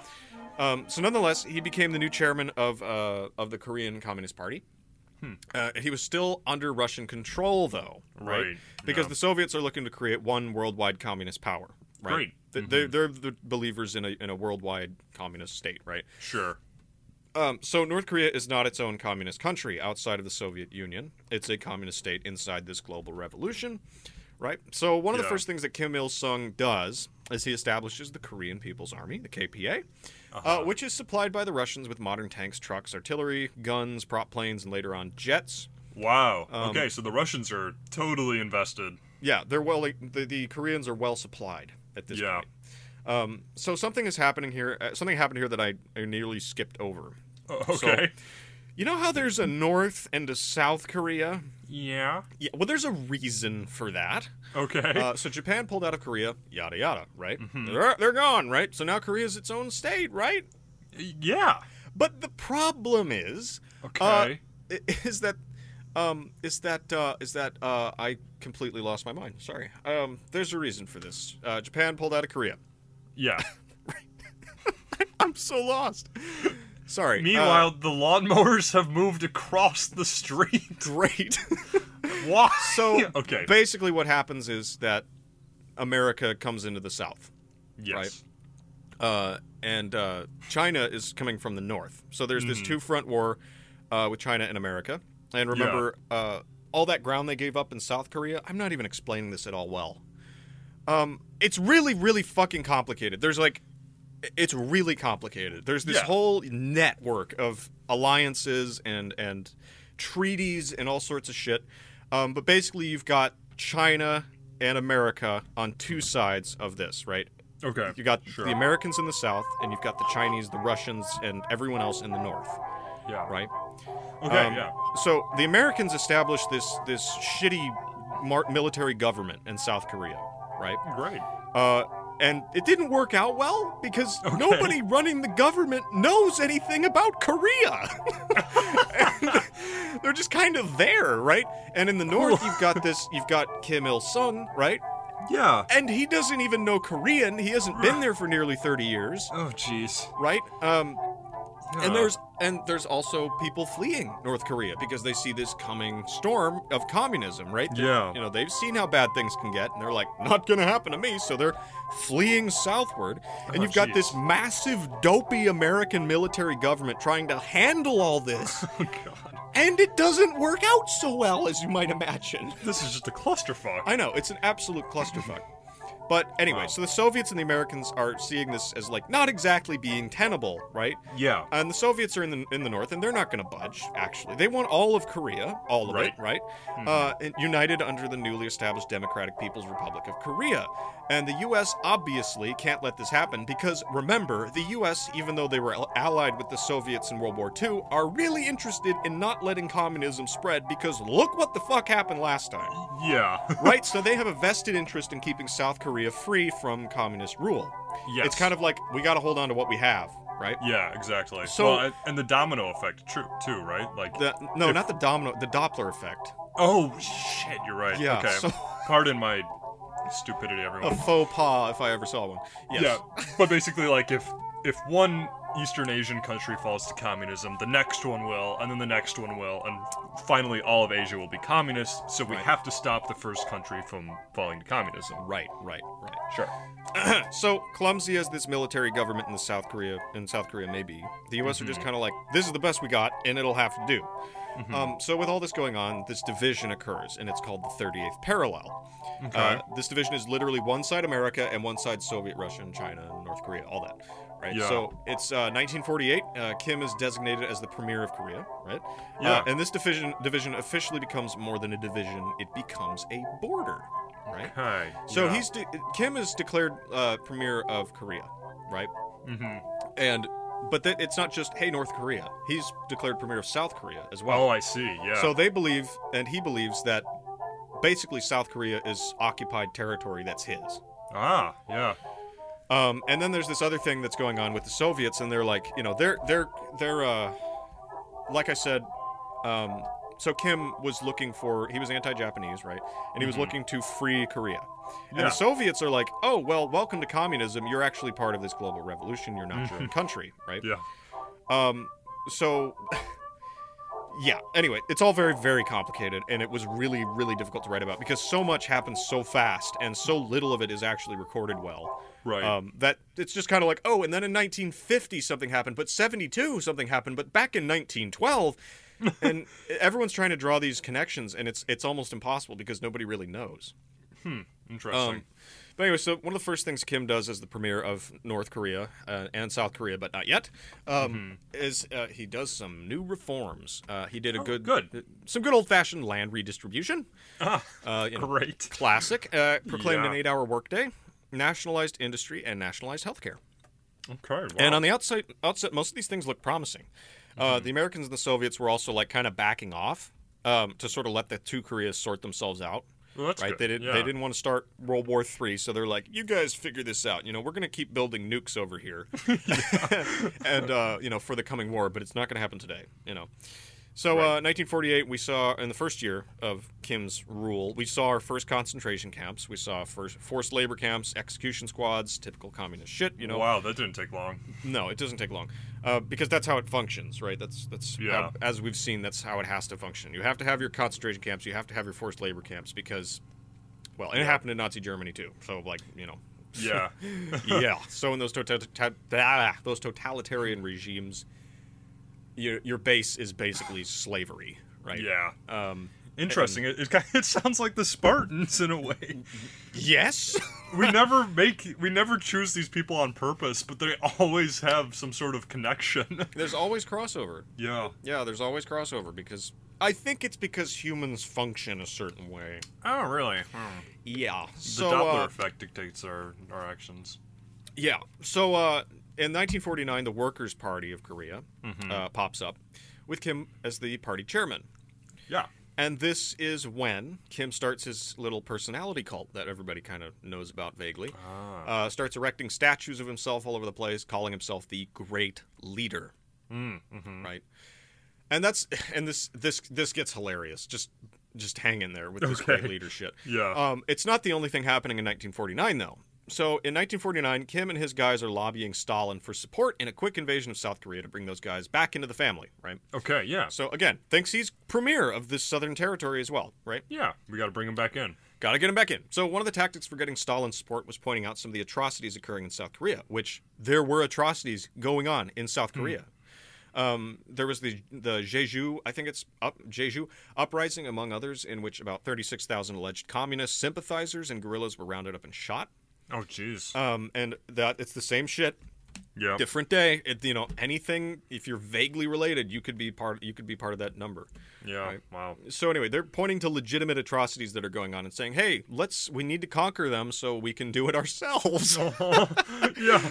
um, so the lobby works, uh, and Kim Il Sung leads the invasion into South Korea, armed to the teeth with Soviet weaponry and supported by this new leader of China, some guy named Mao. I don't know. Okay, Um, yeah, so the plan whatever. was to start a skirmish on Korea's west coast. Bait the South Koreans into heading in that direction, and then marching for Seoul and, cru- and crushing the South Korean army along the way.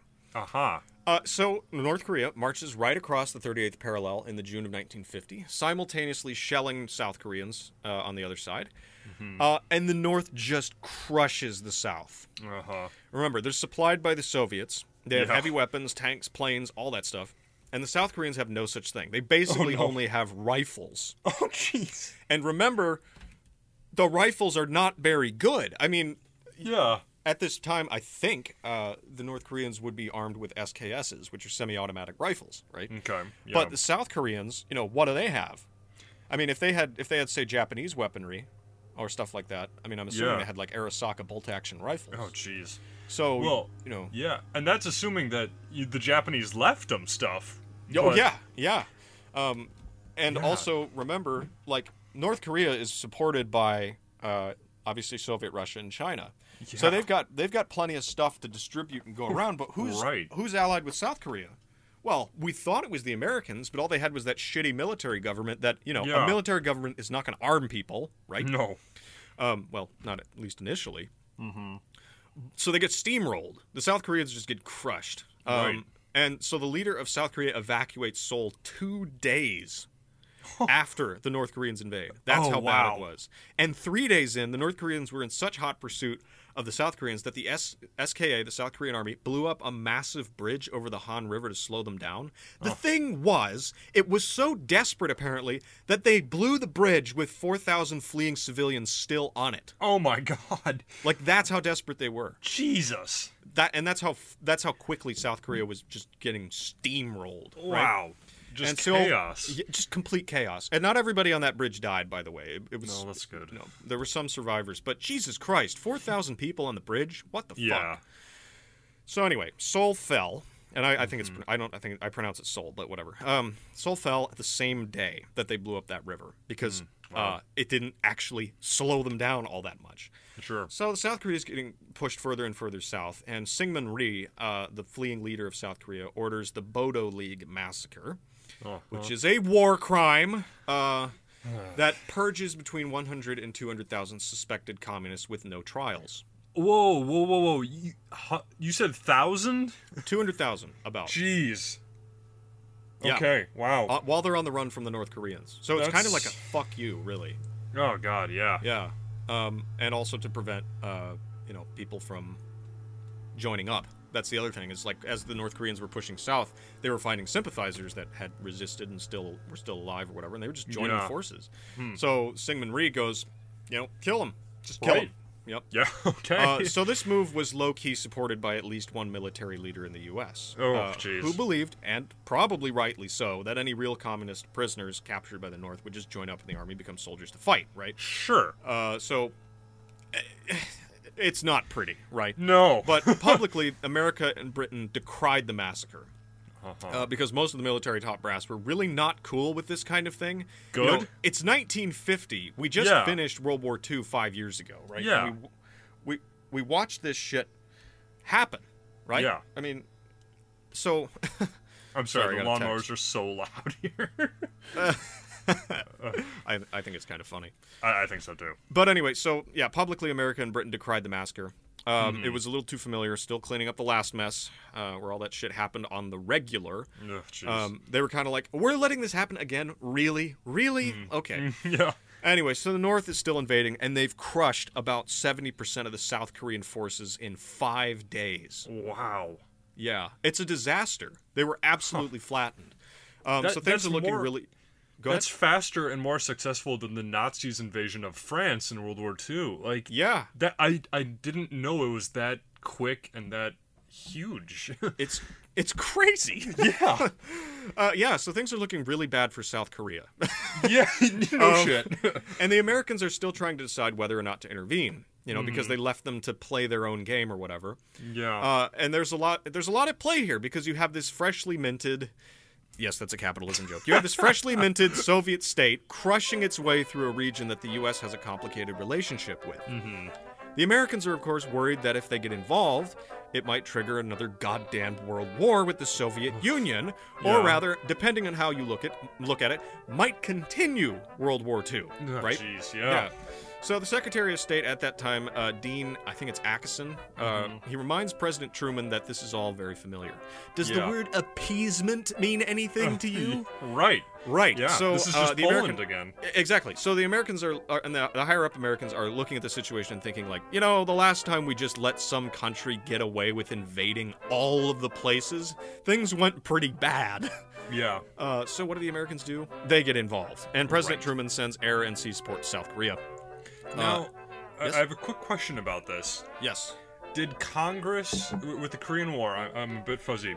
Did Congress approve this war? Because there was Yes. no. They did. They approved $12 billion for military spending in Korea.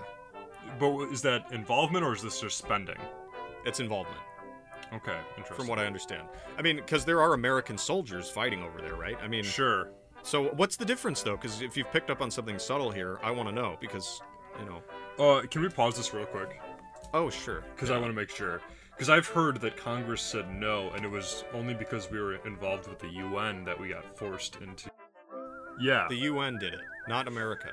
But yes, which is which is interesting, and it's a it's an, sorry, this is my libertarian side. It's an ar- argument against um, the UN because American people voted against the war, but it was only because we were involved with the UN that we went into Korea. Yeah, so it's UN forces supported by Americans. Who are, Right. And UN's mostly American forces anyway, so. But without the majority of American support, right. which is not democratic. Right. Okay. Yeah. Well, that's that's good to know. Good good little uh distinction there. yeah, you can that, that doesn't you can cut that out. I just wanted to. Yeah, no, I'm, I'm interested in knowing. I mean, because it, it's so goddamn complicated. Uh-huh. Yeah, it's like World War II. There's bad guys, and we're the good guys. and We're gonna go kill the bad guys, and then Uh, Korea and and Vietnam and Oh. Yeah. every war since then is so fucking complicated. You know. So anyway, All right. uh, Americans get involved, right? Mm-hmm. Truman sends air and sea support, South Korea, uh, and there's a declassified document. It was only declassified re- fairly recently, from what I understand. Yeah. The president is recorded as stating, uh, Communism was acting in Korea just as Hitler, Mussolini, and the Japanese uh, had 10, 15, and 20 years earlier. I felt certain that if South Korea was allowed to fall, communist leaders would be emboldened to override nations closer to our own shores.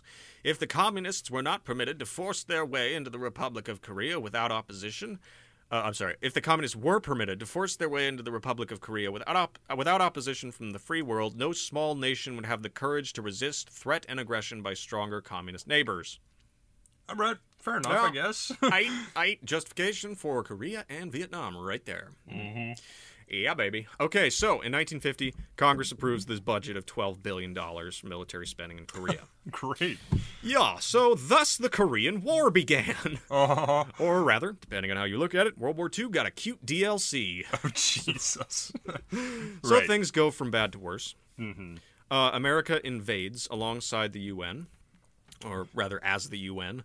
Yeah. Oh, Uh, and Kim Il sung is ready for them, right? In dear. fact, Kim's forces currently occupy the majority of South Korean territory. Because remember, they steamrolled South Korea. Hmm. yeah, 70% of the military is gone. Just, yeah. Yeah, so this South Korean US UN force uh, has its work cut out for it for sure. Yeah. Right. Nonetheless, the Allies pushed the North Koreans back and had retaken Seoul, right? Hmm. Mm-hmm. And they went a little farther. That's right. They went into North Korea Oh. to try to oust the communists altogether and reunify Korea on South Korea's terms. Wow. And the Chinese are not cool with this. right, yeah. yeah, they get kind of pissed, in fact, because now the shoe's on the other foot, right? Yeah. So the Chinese send them, you know, the exact opposite of what had been happening is now happening, right? The, the, the South is pushing into the North. What the fuck, right? So the Chinese are like, we're going to send some guys. Uh, They send a massive force to join with the Korean People's Army and kick the Allies out of Pyongyang in December, and then force them out of Seoul, too. In January, jeez. yeah, and so Just there's a bit back of a and stalemate. Yeah, yeah, exactly. So there's a bit of a, stale- a stalemate in uh, the winter, but in March, the UN forces retook Seoul and proceeded north again, but stopped at the 38th parallel. There we are again. Yeah, where they stay for two years until the war is put on hold under an armistice, not a truce, um, or a ceasefire, whatever they call it. Um, and that's where North Korea and South Korea have been for nearly 70 years. I want to make a quick note here. Yes. Uh, kind of a funny thing is, uh, I believe it was our General Douglas MacArthur who was leading American forces. And of course, he was the hero of the Pacific in World War II. Right. And he actually had a plan for defeating China because he wanted to take the war not only into North Korea, but he wanted to liberate China as well. Oh. And his plan was basically nuke the shit out of all of China. Oh. Yeah. Just like that. Oh. That's all he wanted to do. He was like, China, they don't have as many nukes as us. They have more men, so let's just nuke all of China and turn it into this giant wasteland. Uh, that's a great precedent, you know. Yeah, let's- and let's set that thankfully, yeah, thankfully, America was like, um, no. precedent. we don't want to start global nuclear war. yeah, yeah, Yeah. But just a funny, funny note. Worth knowing. Yeah. Mm-hmm. But anyway, so that 38th parallel is where we've been for nearly 70 years. Okay. Yeah. So what's Kim Il Sung think of all this, right? Because he's leading the forces at this time, right? Yeah. Making all the decisions. He's the head of the army or whatever. Um, Yeah. Well, he had really wanted all of Korea united under his rule, Mm-hmm. and now it looked like it was never going to happen as long as the UN and the US had South Korea's back, Right. right? Yeah. So nobody won that war, right? Wrong! Oh. Kim Il sung proclaimed North Korean victory and immediately launched an economic plan to rebuild after the war with a heavy focus on weapons and heavy industry, but not agriculture. So, you know, Oh, shit. there you go. Yep. Classic. uh, another classic bit. He started purging people who disagreed with him, Uh-huh. including the leader of the Korean Communist Party. what? Yep. Just had the guy killed. Okay. Um, now, from what I can tell, Kim wanted North Korea to be its own independent communist state, Mm-hmm. right? Uh, in fact, he delivered this speech uh, and invented this doctrine that still exists today. You can go read about it on the DPRK's website. And I don't know how to pronounce it, so I'm just going to assume it's Juche, Juche, Juche speech, something like that. Um, he str- in this speech, he stressed the importance of national identity and the creation of a self-reliant socialist state. ah. Yeah, does that sound familiar? Yeah. Yeah. well, Mm, Just a bit. yeah. Uh, so, uh, uh, you know, nationalist, socialist state. Yeah. It's all, you know, and, uh, yeah. so, Yes. yeah, there you go. So, uh, this is also why Korea was so isolated from then on. Hmm. Uh, the ide- ideology is one reason, uh, but there's another, there's another piece of this that, you know, probably don't know about, right? Okay. Yeah. Uh, so the ideology is like, ah, Juche, we're going to be our own guys. There's the other part of it, which is Korean ethnic nationalism. okay. That's right. Give Hitler a little wave, everyone. Not that kind of wave. Oh shit. So, yeah. Uh, oh dear. So Korean there's- ethnic nationalism. Right. Yeah. So they're a superior people. Yep. Yeah. You probably hear my dog barking in the distance. now. Jesus Christ. You got so much shit going on there. It's like a parade over here, man. Uh, dog and lawnmower parade. Hmm. it's the best kind.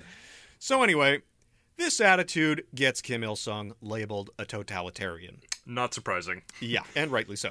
Right. Uh, and the Soviets and the Chinese don't like these little ideas about being an independent socialist state because, Hmm. again, global revolution, right? Yeah. Okay. So they makes they sense. try to depose him.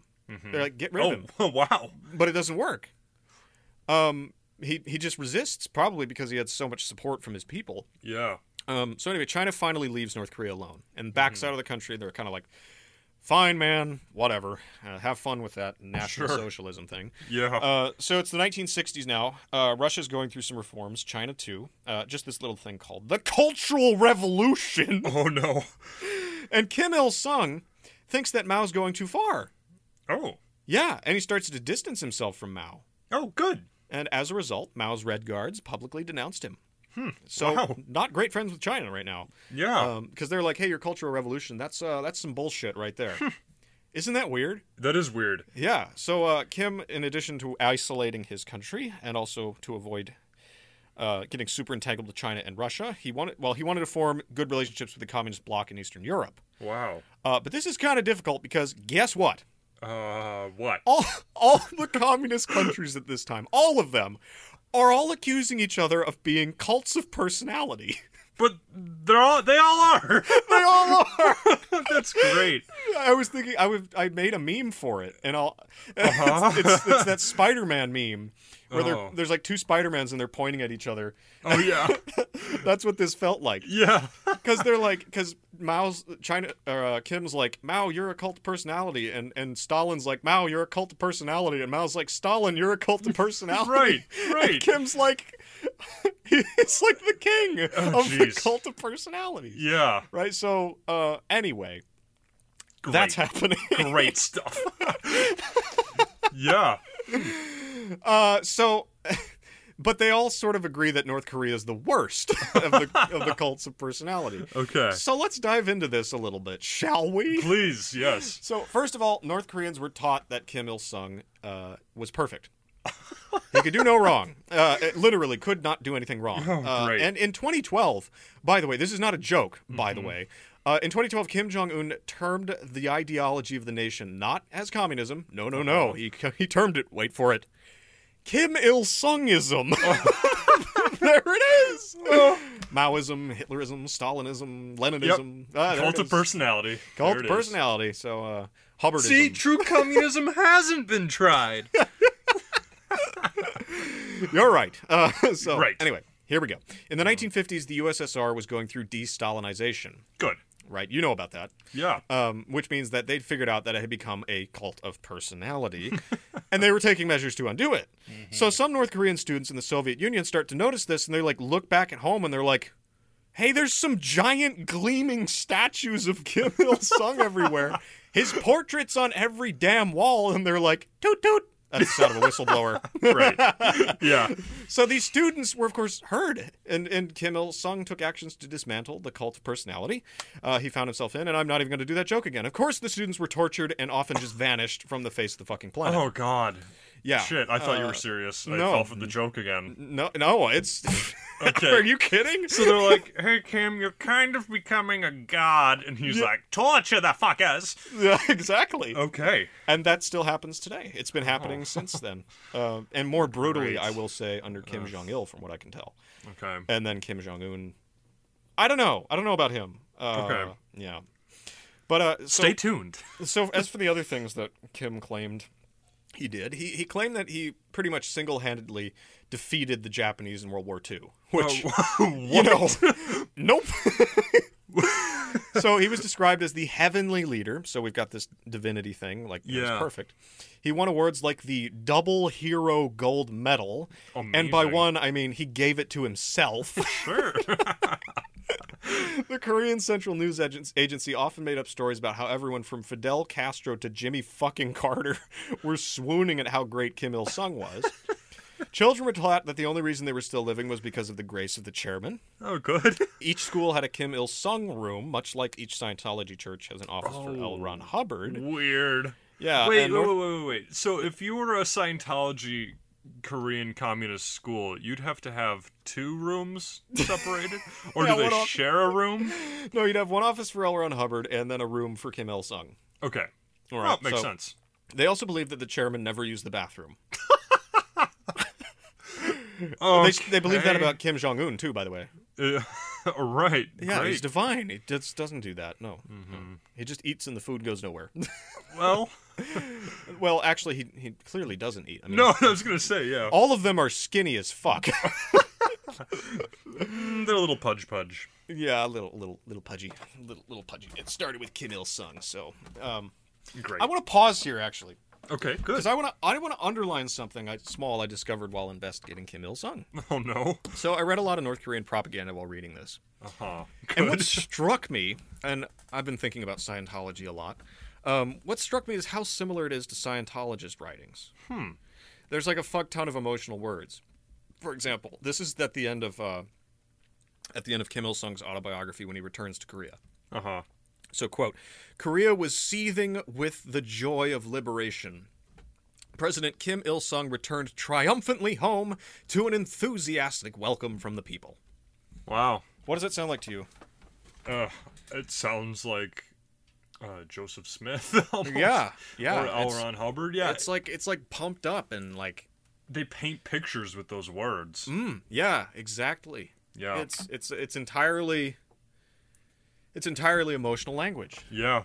you know because the fact is Mm-hmm. president sung returned to korea in such and such year right that's that's reporting but Korea was seething with the joy of liberation. He returned triumphantly home to an enthusiastic welcome from the people. And it Yeah. goes on to say that they were like happy that he got there for like 10 years or something like that. And um, it, it makes me even excited to like picture that in my head. Oh yeah. Yeah. Well, and what, what's kind of kind of crazy about this is this is how a lot of newspapers write. I was just gonna say that it reminds me Uh-huh. of Fox News or CNN too. Oh, like, Go Yeah. read the. I mean, if you if you read the articles with any sort of like, like okay, what are the facts here?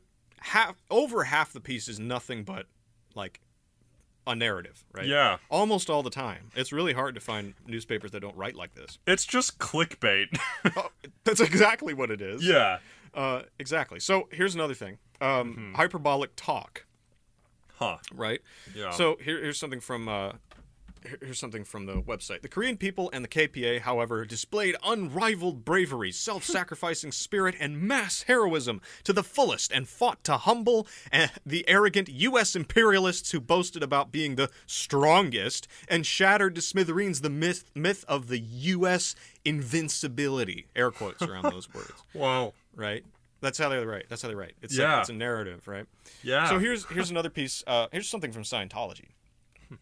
Uh, so that all may avail themselves of these technologies, L. Ron Hubbard directed the rise of churches all over the world and thus the birth of a worldwide religion. Yep. Same thing.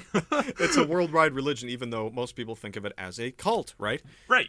They're talking, you know, amongst themselves like, we're a worldwide religion. And it's like, nah.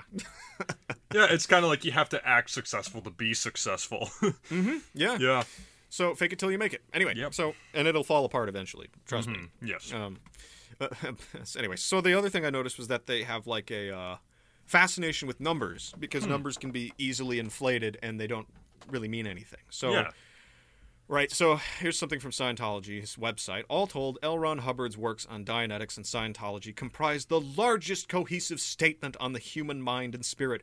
More than 10,000 writings and 3,000 recorded lectures contained therein are answers to life's most profound mysteries, the igni- enigma of existence, the riddle of death, the realization of states not even described in earlier literature. What does it even mean? I, uh, well, it's, he's big. Like, look at the Yeah. numbers. He wrote so much. And here we go. So here's one from North Korea to Okay. compare it to. Uh, through the let each machine make more. This is a poor translation. They're not great at English. Mm-hmm. Their movement was one tool creates another, creates another, creates another, right? Yeah. Through this movement, they produced over 13,000 machine tools over and above the yearly plan in Juche 48, 1959. Uh, in only a few years, uh, in Juche 47, they have their own dates, by the way. Uh, They built, which is 1958, they built more than 1,000 local industry factories throughout the country. Industrial production grew at the annual average, average of 36.6%. All of this fully showed the heroic stamina and creative talents of the Korean people galloping forward in the speed of Kalima Wow. Galloping forward. galloping forward and you got Yeah. those numbers so it's the same shit and that's why they're Yeah. called cults of personality because they're cults Right. y'all so anyway Yeah. it's the 1960s Okay. and uh do you we had uh oh my god james What? do you know what time it is I I I don't. yes it's time no. for the vietnam war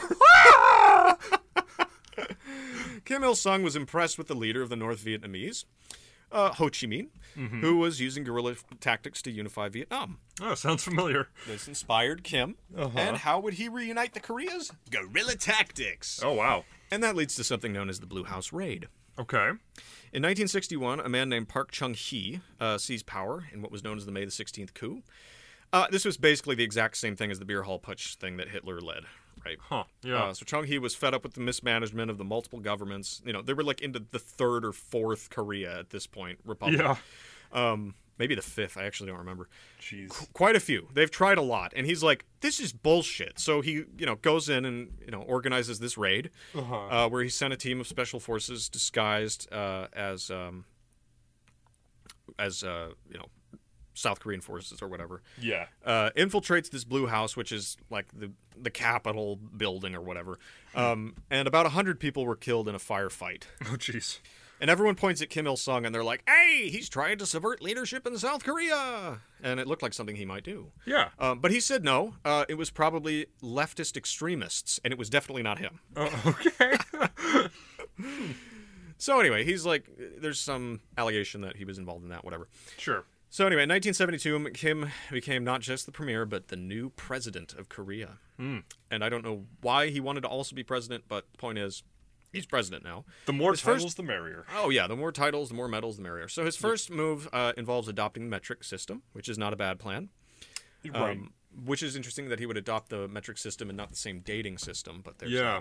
um, here's a problem though. Uh, Korea is super isolated. Yeah. So I literally do not know what else he did outside of speculation and rumor. Oh shit. Uh, his foreign policy was mostly focused on bu- building relationships with China and the Soviet Union, but you know how that goes. Uh, sure. Um, in the 80s, there was a rumor going around that he was assassinated while he was still alive. Um, oh, okay. yeah. So he went and did a bunch of public appearances, so I don't know how that got started. Um, that same year, he declared that his son, Kim Jong il, would be his successor, making Oh. North Korea essentially into something like a monarchy. You're right. You know, the opposite of the whole plan. Great. so remember uh, how North Korea is cut off from the entire planet except for maybe China and kind of the Soviet Union? Yeah. Do you also remember the Juche doctrine, wherein North Korea basically says that it wants to be entirely self reliant? Yeah. Yeah, so that doesn't work out so great. Right. and even China gets frustrated with North Korea's attitudes about economics, right? Sure. Uh, and then, of course, the Soviet Union collapsed in the turn of the decade of- from 1989 to 1991. Yep. So basically, that leaves North Korea all on its lonesome, except for China, which was getting frustrated at this point, Hmm, mm-hmm. right? Yeah. So anyway, then Kim has this medical problem. Uh-oh. Right? He's got this. Remember that thing that happened in his book where he had this growth on the back of his neck and he ate some pork and it went away? Right. Yeah. Yeah. The So pork it's that his back. grandma gave him. Mhm. It's back. Um, dear. And it's right on his spinal cord, Oh jeez. right? And it's it's and because it's there, it's inoperable. Yeah. So this thing gets to be the size of a baseball, Oh right? god. Which is not good when it's positioned right next to your spinal cord. Yeah. So things are not looking good health wise for Kim. And he knows the situation is dire, real dire. Um, but he wants to make sure he maintains control of the North even post mortem, so he makes his son, Kim Jong il, the chairman of North Korea's National Defense Commission. Mm-hmm. And he also makes him commander of the million soldier strong KPA. That is a lot of guys. Yeah, so Kim Jong il is clearly going to be the successor, right? Yeah. No doubt about it. Uh, so in 1994, Kim began investing in nuclear power um, Hmm. because North Korea is not naturally rich in like fossil fuels, or at least not enough rich to keep things going forever uh, on its own Oh, sure. with no help from anyone else. Uh, he also formed a program of nuclear research, which stopped which stopped within a month because Jimmy Carter actually went to North Korea to get him to quit it, and Kim said, "All right, Well, okay. Well, good for Carter. yeah, well, sounds kind of familiar. Got a Yeah. president going to North Korea. you know? yeah. Yeah. talking about nukes. Yeah. So anyway, history repeats itself. Uh, but that's that's about it. And I, I Hmm. Okay. I'm sorry that it was kind of vague at points, but like, holy shit, is it hard to find things in North Korea? Yeah, well, I, I like I like what you did because we could have talked for hours about the rumors surrounding him, but I just don't give them time because they're they're rumors. Well, Kim Il Sung, I wanted to cover him because he was the beginning, right? Oh yeah, Um, but Kim Jong Il, who I'm sure we'll do later, yeah, now that guy, there's a lot about him that we do know, and he's Okay.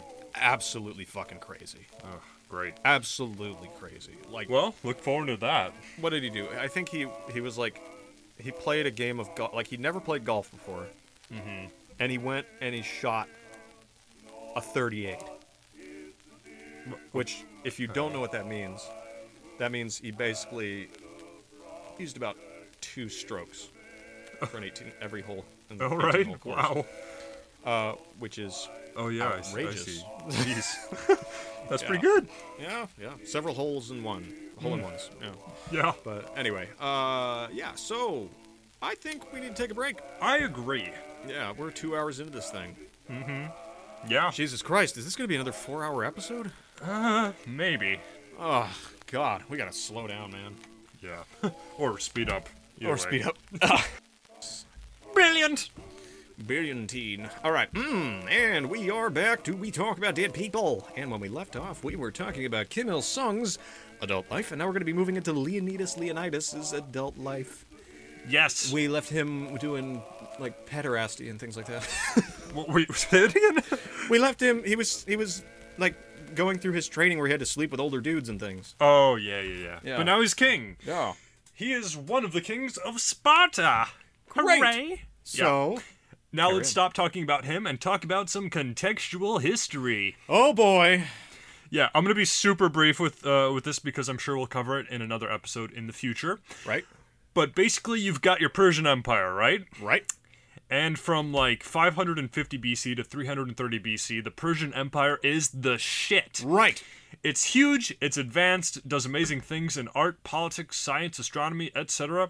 And perhaps most amazingly, it is the biggest empire the world has ever seen up until this point in history. Right. So, uh, the Persian Empire has parts of modern day Libya, Egypt, Israel, Syria, Iraq, Arabia, Iran, Pakistan, Turkey, the Caucasus, and a whole bunch of other places as well. It is fucking huge. But they don't have America, so whatever. That's true. It doesn't matter. uh, anyway, over in Western Turkey, there were a bunch of Greeks who had settled there. And the Greeks weren't too happy with Persian rule for one reason or another, so the Greeks living in Turkey rebel against Persian rule and burn the city of Sardis to the ground. Okay. And this is called the Ionian Revolt. Oh. And it lasts for a couple of years, but Persia eventually crushes the rebellion. Oh. And Persia is angry. Yeah. Why? For the rebellion thing. Yeah, well, uh, it turns out that some independent Greek city states over in Greece, especially Athens, had supported and uh, encouraged the Ionian revolt. Thus, Persia vowed that she would conquer and enact revenge on all of Greece, but especially Athens. Uh, and actually, King Darius of Persia was so resolute in this plan that he ordered one of his servants to whisper into his ear three times before every dinner, every day, Master, remember the Athenians. Holy crap. Yeah, so he wasn't fucking around. Like it was Remember serious. the Athenians. Yeah, I'm just gonna So, call uh, you every three times a day. yeah. Please Remember do. the Athenians. Yep. and I'll be like, shit. Okay. Yeah, so King Darius I eventually gets around to invading Greece, and thus begins the first Persian invasion of Greece. The first of many. Kind of, yeah. so in 492 BC, the Persians conquer Macedonia and Thrace, which are both in northern or the north of Greece. Uh, but then the Persians are defeated at the Battle of Marathon by the Athenians, marking an end to the first attempt to subjugate, subjugate Greece. But as the good Lord saith, when in doubt, eat a trout and try, try again. Of course.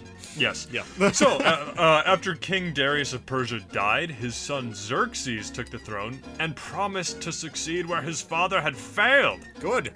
And so, in 480 BC, Xerxes began the second Persian invasion of Greece. And this was a fucking massive undertaking. Yes. Uh, the Persian forces could have had as many as 500,000 land soldiers Whoa. and 12,000 ships That's a lot. which for 480 BC is a lot. Yeah. it's a lot, and now nowadays, Yeah. yeah, and it's uh, it's far more than what the Greeks would ever manage to muster, even if all the various city states did somehow manage to put their differences aside in order to face the invaders. Wow. Uh, in fact, this Persian army was so fucking huge that when they marched past one river, they actually drank it dry. Bullshit. Bullshit. That's what a historian saith. That's amazing. It is amazing. yeah, Yeah, no, Wow. it, it could be exaggeration. Ancient historians are known for uh, exaggerating pretty much everything, Oh yeah. but it was huge anyway. we'll just okay. say they, they drank it to a puddle. Oh, sure, sounds good. Yeah. Okay. So this giant ass Persian force marched all the way to Greece, Right. and I'm sure what you're saying is, But James, how can you march to Greece from Persia? The Aegean Sea separates the two. well, Yes, I did Yes, say it that. does. Yeah. uh, yes. So what King Xerxes does is he creates two giant temporary bridges across the Dardanelles by basically tying a bunch of boats together, and his army literally just walks across the sea. Of course. Pretty cool. Yeah. and actually, uh, for a while, he couldn't build the bridges because the sea was so rough. So he had a bunch of guys grab whips and start whipping the sea in order to subjugate it. Wait, really? And it worked. Didn't uh, who who else did that? We had somebody else. Was it uh, Caligula?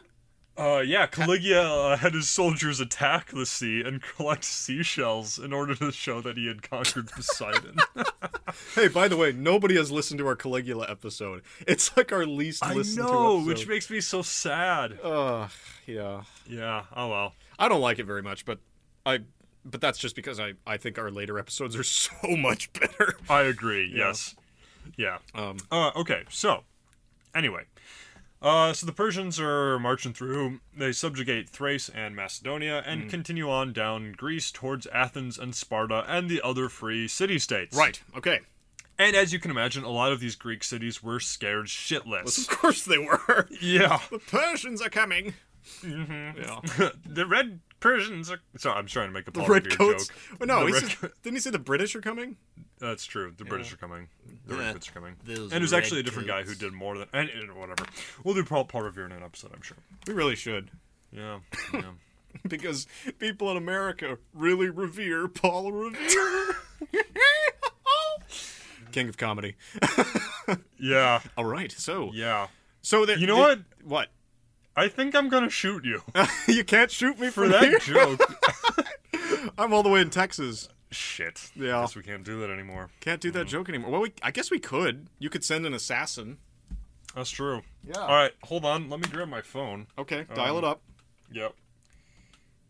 This is never gonna work. You're not gonna be able to find. it. Shit.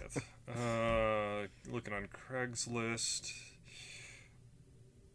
Oh shit. Um, we're good. Uh, so You found one. yeah. Um, just hang in there. Okay. Uh, telling him no. Okay. Um. Okay. Or- there- order sent? there might be someone at the door. You, you should. oh shit! Shit! Oh, Jesus Christ! okay, so now that I'm back to life, Mm-hmm. uh, carry on.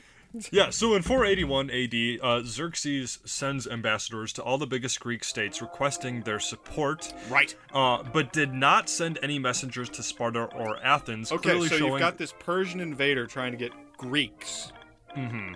to support the Persians. yes. Well, basically to, to kneel before him Okay, uh, as a client state. just to let them get to Sparta and Athens. Yeah, because Sparta and Athens are the big boys on the street, and he is going to flatten their cities in response to his dad's failed invasion, and basically as revenge because the uh, Athenians helped those re- rebels a long time ago. Okay. It- it's kind of this long-standing feud. Right. Right. uh, the Japanese and the Koreans are the Persians and the Greeks. It's these. It's the same thing. Basically. Okay. Yeah. yeah.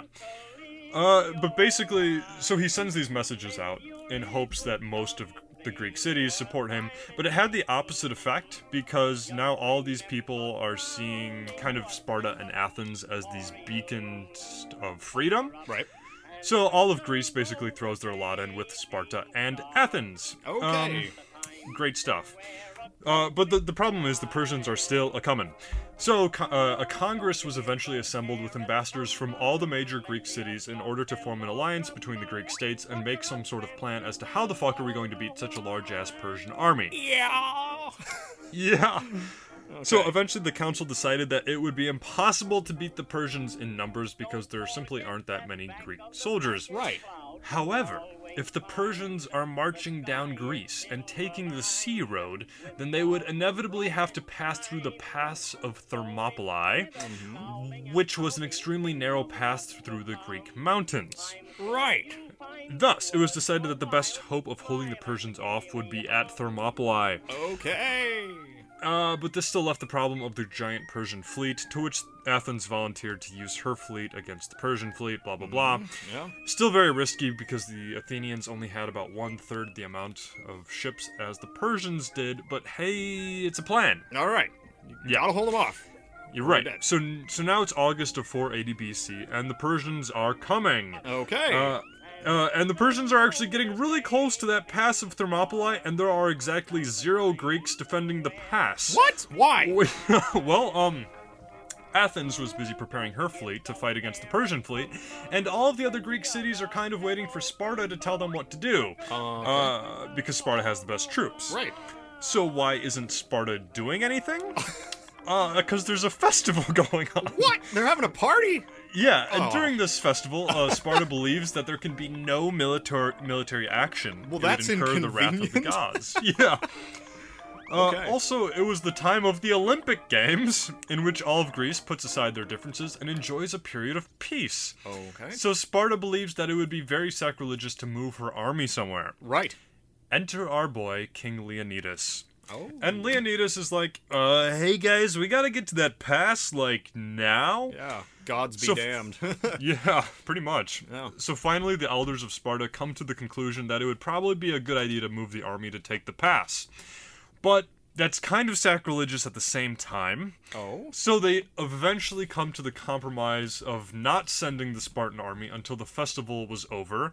But Leonidas, he can take his personal bodyguard of 300 Spartans to go hold the pass until the rest of the army could show up later. Wow. Okay. Yeah, kind of stupid, but whatever.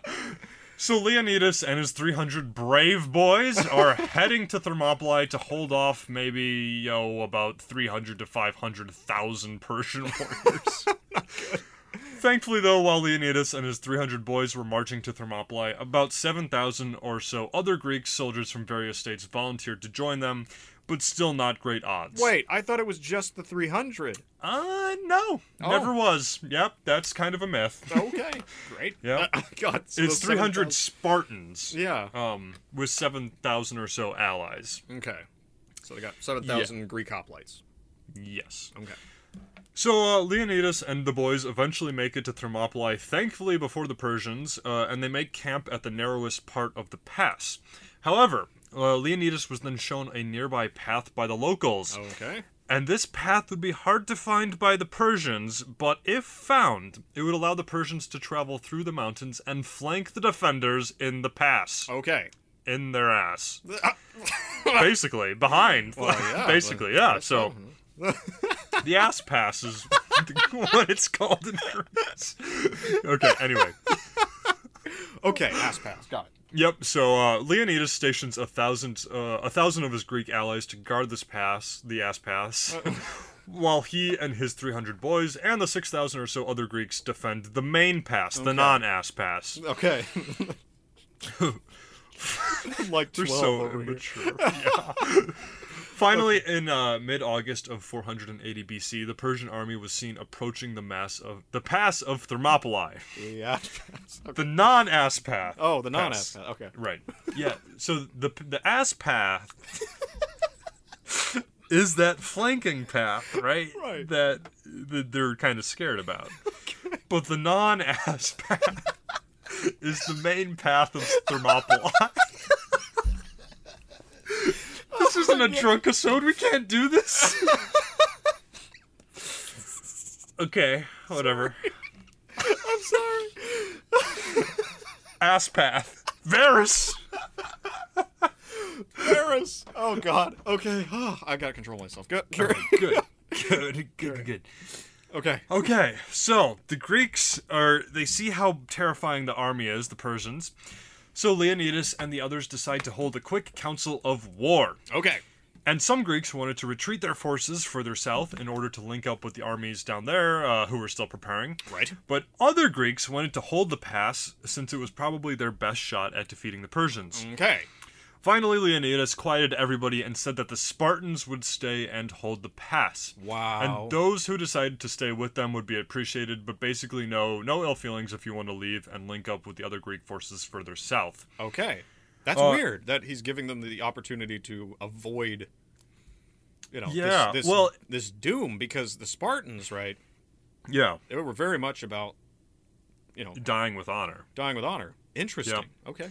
Yeah, well, when a when a Spartan would leave for war, legend say says that their mother would say, "Come home with this shield or upon it." Basically, like you better come here dead or victorious. Yep. No retreating. Wow. Yeah. Great okay. stuff. So yeah, Leonidas is saying, you guys make your choice, but me and my 300 boys, we're staying here. We're gonna hold off the Persians as long as possible. Oh. Okay. Pretty cool. Uh, so during this meeting, um, this very nervous Greek soldier, he he's terrified of the Persian archers, and he tells the council, um, and this is a quote. Because of the arrows of the barbarians, it is impossible to see the sun. That's how many arrows there are. Jesus Christ. And to this, Leonidas responded, Won't it be nice then, if we shall have shade in which to fight them?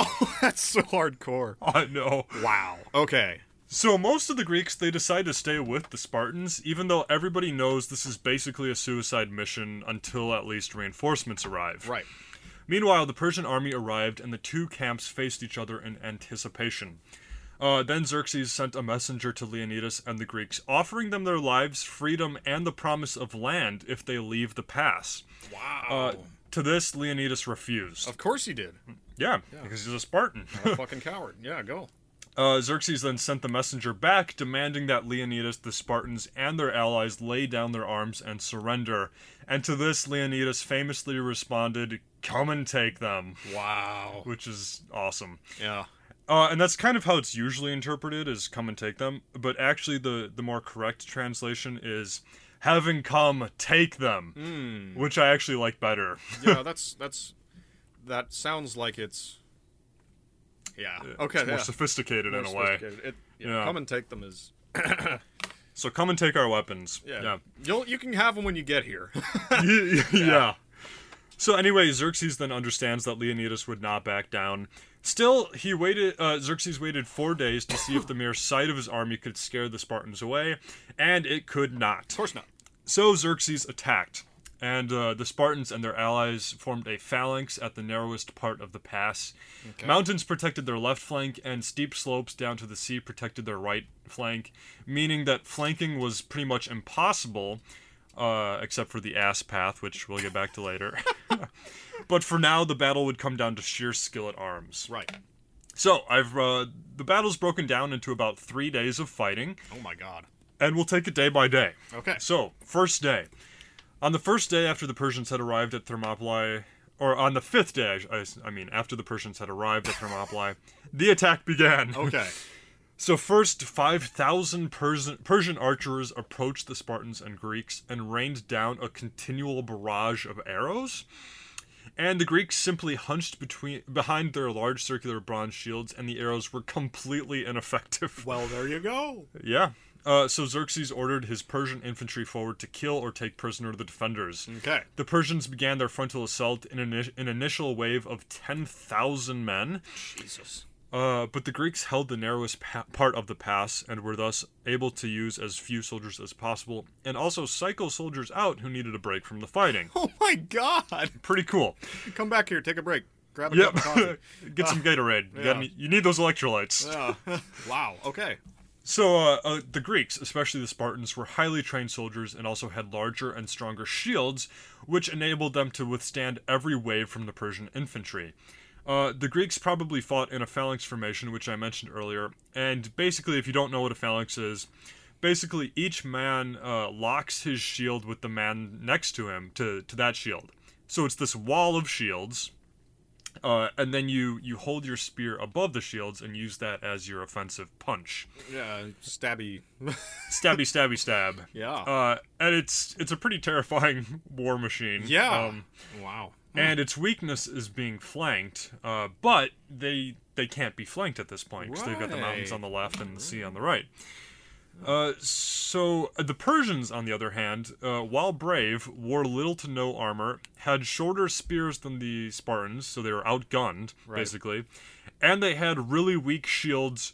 We're talking shields made from interwoven reeds and shit. Mm. Whoa. Not too great. Wow. Okay. Uh, meanwhile, the Persians weren't necessarily Persian. okay. Uh, these were guys from all over the Middle East and probably didn't have much interest in invading Greece, other than their, other than that their king demanded it, okay. uh, and they likely didn't speak the same language as most of the other guys in their army. Oh yeah. So contrast that to the Greeks, where literally everything—you, your families, your homes—are on the line. Yeah. And you're fighting right next to the guys you grew up with, or who are your brothers or your fathers. Mm-hmm. Uh, and even the Greeks next to you, although they may be from a different city, they're still similar to you in culture and purpose. Right. Uh, and if you're Spartans, you've probably fucked the guy next to you, so there's that additional tie.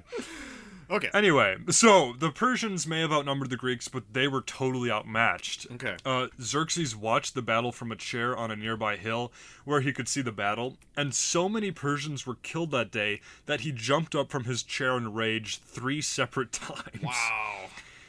So uh, the first wave of Persians was completely decimated, and the Spartans lost only three guys. Wow. Uh, Whoa. Yeah. On the first day, they lost three guys. Yep. We don't know how many of their Greek allies were lost, but not Oh, okay. many. It was to- the first day was total Greek victory. Wow. Okay. Uh, actually, we're not done with the first day. That was just the first wave of Persian attacks. So, seeing this, Xerxes sent in his best troops, the Persian immortals, who, like the Spartans, were professional soldiers. That was their trade, um, was being a soldier. okay. Now, the immortals were not called immortals because people believed they were actually immortal. That's stupid. Right. People back then weren't stupid. Right. Right. Uh, instead, the immortals were called immortals because um, any immortal who was killed was immediately replaced by another immortal in the formation. Oh, There's okay. just so many of them. right. Okay. Yeah.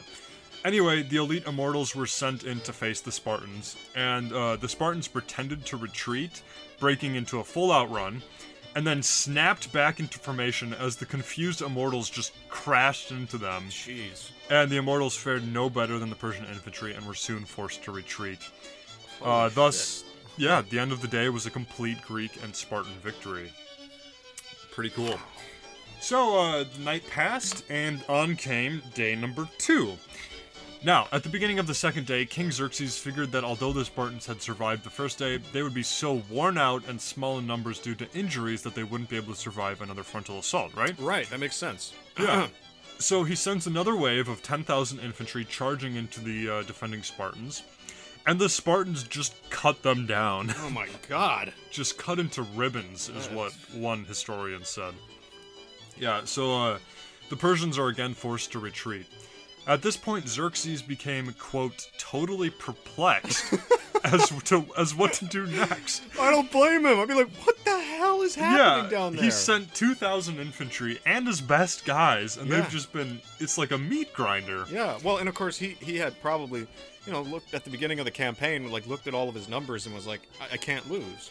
Right. There's yeah. no way I can lose. Look at all these guys, and then you get here and it's like something crazy is happening on the battlefield, Yeah. and you're like, oh, what, Yeah. what the fuck? yeah. yeah, Well, and also, like, who the hell in their right mind would stand up against such a huge army? You Yeah. know you're gonna lose. yeah. Well, the Spartans would. Yeah. crazy. And, uh, yeah. Anyway, at this point, uh, things start to go in Persian favor, unfortunately, for the Greeks. So there's this Greek by the name of Ephialtes uh, who comes before Xerxes and tells him of the secret path, the ass path, oh no. that could flank the Spartan and Greek defenders down in the pass. Okay. And Ephialtes offered to guide the Persians through the pass and betray his countrymen if Xerxes would reward him. And Xerxes, of course, agrees to this, and he sends 20,000 men to flank the Spartans via the ass path. Ephialtes, E what a dick. Yes, and uh, for this act of betrayal, Ephialtes is a hated figure in Greek history. Wow. His his name has become s- become synonymous with treason, and uh, int- I found this interesting. Most treasonous characters in Greek plays were almost always named Ephialtes. the fucker deserved it. Yeah. Wow. And uh, years later, the Spartans put money on Ephialtes' head, and he was eventually killed. Okay. Uh, but anyway, this ended day two. Okay, But so they now had to you've- cheat.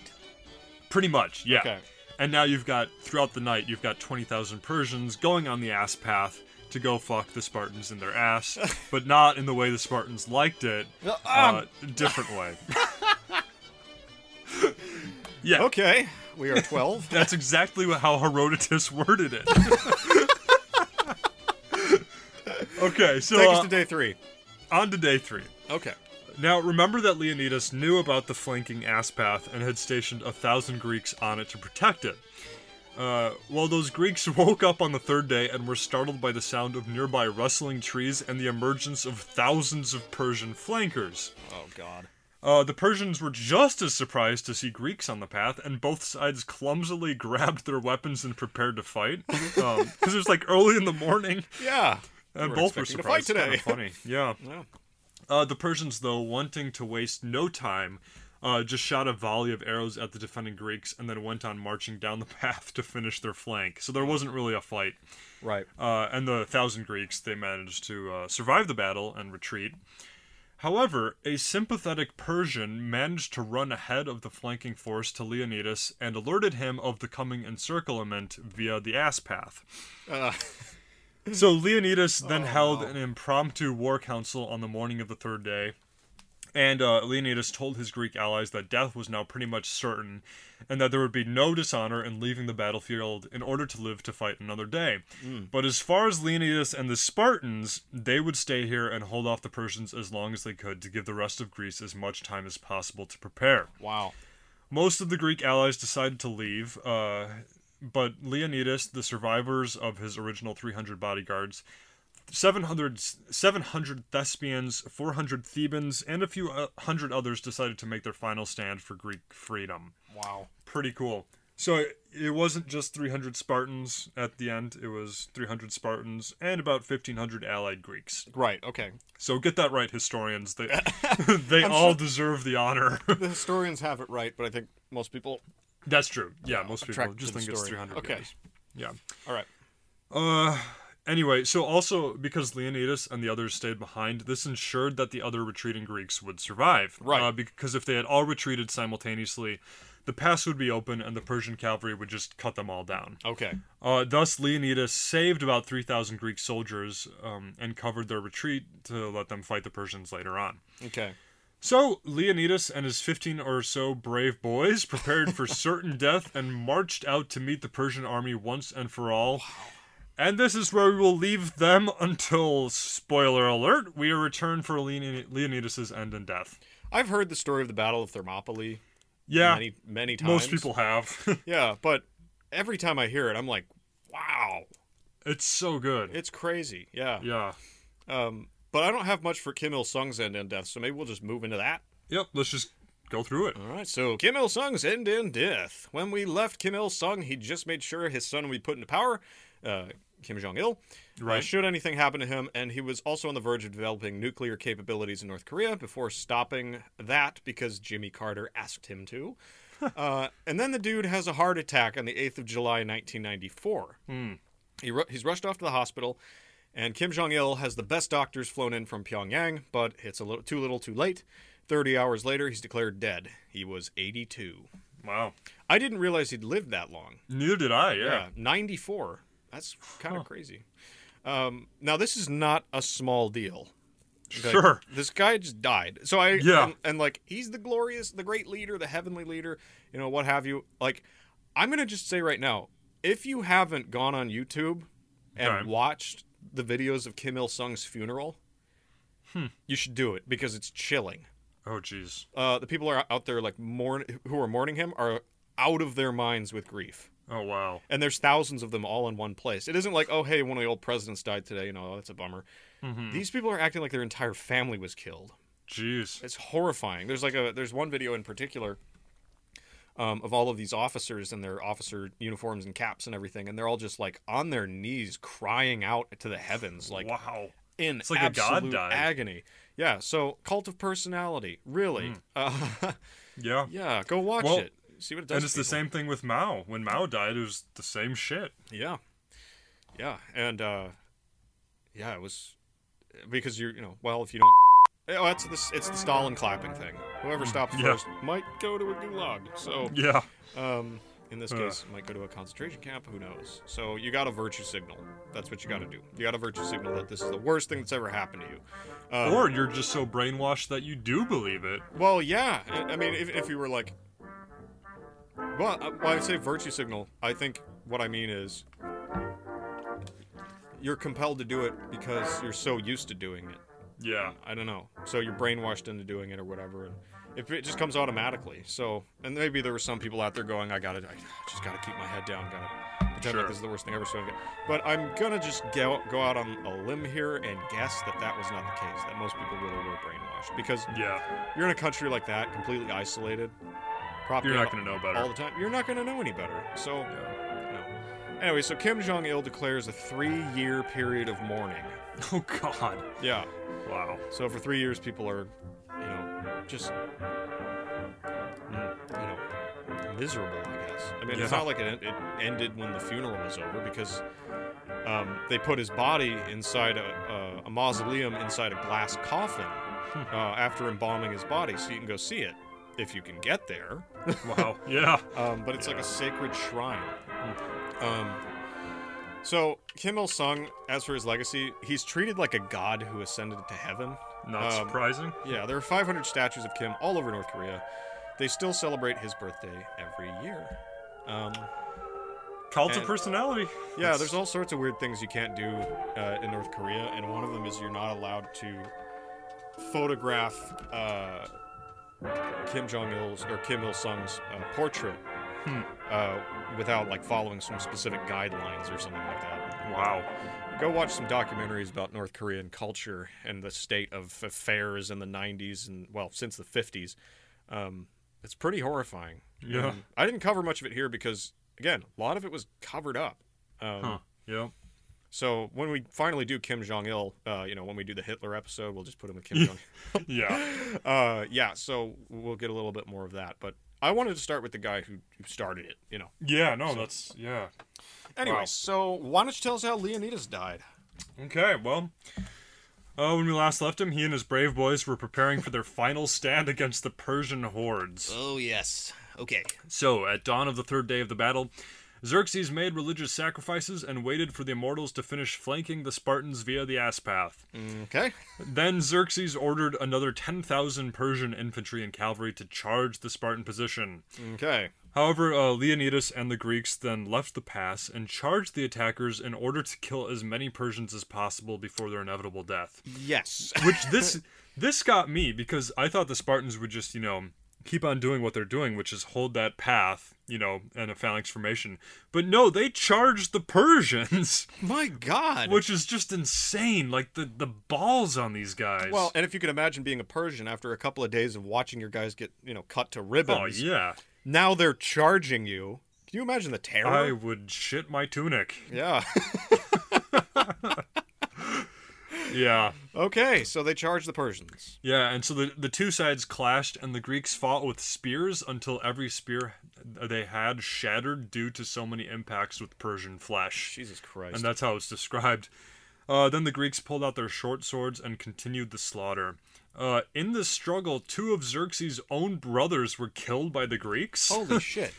Uh, this, of course, infuriated Xerxes, who ordered that his hordes of archers bombard the Greeks, even though this would mean that large amounts of friendly fire would occur. But he doesn't care at this point. He's just like, kill them right. all. Yeah. yeah. So. Uh, the Persian archers began their volleys, and Leonidas was one of the first to die from the arrows.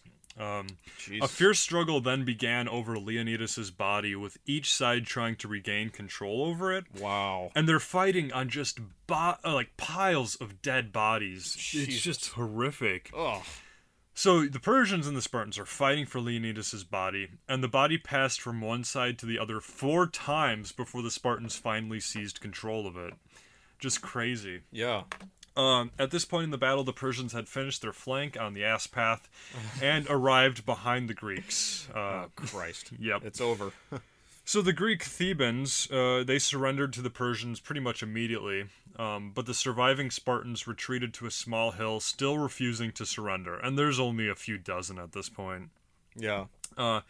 Herodotus describes this with uh, Here they defended themselves to the last, those who still had swords using them, and others resisting with their hands and teeth. God.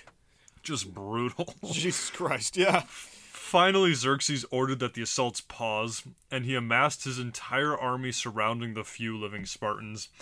Then Xerxes had his archers continually bombard the last Spartans until every last one of them was dead, Sweet Jesus. and this ended the Battle of Thermopylae. God. Uh, Leonidas's body was taken, the head was cut off and put on a stake, and his body was crucified in order to send a message to the rest of Greece. Yeah. So, which is interesting because Xerxes he fought a lot of other wars all over the place, and he usually showed a he showed a lot of respect to great fighters, and he would pardon his enemies if they showed valor in the field. But here he had just had enough, and he's Yeah. like, "Fuck the Spartans." Yeah. so he's trying to send this this message to the rest of Greece, and the rest of Greece did not get the message. So to summarize the rest of the war in a few sentences, the Athenian fleet managed to, against all odds, crush the Persian fleet. So Xerxes eventually returned back home to Persia, but left the conquest of Greece to his generals. But by now the Greeks had had enough time to join all of their forces together, and the Greeks destroyed the Persians once and for all at the Battle of Plataea the next year in 479 BC. So, not great for the Persians. No. They lost. Uh, Yeah. As for the aftermath of Thermopylae, after the Persians were defeated, the Greeks returned to the battlefield and buried their dead, and a stone lion was erected at the scene of the battle, which is kind of cool. that is cool. I like that. Oh, Leonidas's Leo. bone. yeah, yeah, Leo the lion. Uh, Leonidas's bones were also eventually found and returned to Sparta to be buried 40 years later, which is Wow. kind of cool. the yeah, closure. good. They got Yeah. him back. Good. As for the battle itself, it is probably the most famous European ancient battle, even though the Greeks lost. Right. Uh, but like everyone's heard of this battle because Right. it, it, it shows like how much a small force could do against a huge force. It's a heroic last stand, uh, all about patriotism, and it's often seen as a fight between freedom and ty- uh, tyranny. Interesting. So um, the Persians did win the battle, but lost maybe as many as twenty thousand men, Wow. which is very embarrassing. yeah. yeah. Yeah. Oh God. Yeah. Twenty thousand. uh, Also, okay. some- so uh, another really cool part about this is that the specifics of the battle were kind of questioned for a long time. We knew the battle had taken place, but we didn't know if it would if it happened as Herodotus said it did. Uh-huh. and one of the big things was we didn't know that the Spartans made that last heroic last stand until in 1939 an archaeologist was inspecting the battlefield and found a, a hill literally covered in thousands of Persian arrowheads wow. showing the exact spot where the last Spartans had fell. That is really cool. It is amazing. Yeah. Yeah. Uh, and for the legacy, as for the legacy, there are a million statues and monuments and poems and commemorative writings and songs that all celebrate the Battle of Thermopylae. I'm, I'm sure most of you have heard of it. It's Yeah. a really important event. yeah. Uh, it helped Greece retain its independence from Persia, which in some ways helped preserve things like Western philosophy, the birth of democracy, and Greek culture. So, pretty important in that way. Yeah. Yeah. Uh, but anyway, we could talk forever about the Battle of Thermopylae and how it's remembered, but let's get on to what everybody is thinking. What about the movie? Uh oh. Gotta know. Gotta know. All right. Yes. Tell us. Go.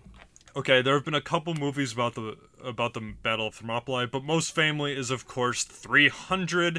Uh-huh. Now, I know that the movie is based on Frank Miller's graphic novel rather than on the historicity of the battle itself, but it's still obviously telling the story of the battle, so I'm going to shred it anyway Oh, Hell because yes. I fucking hate this movie.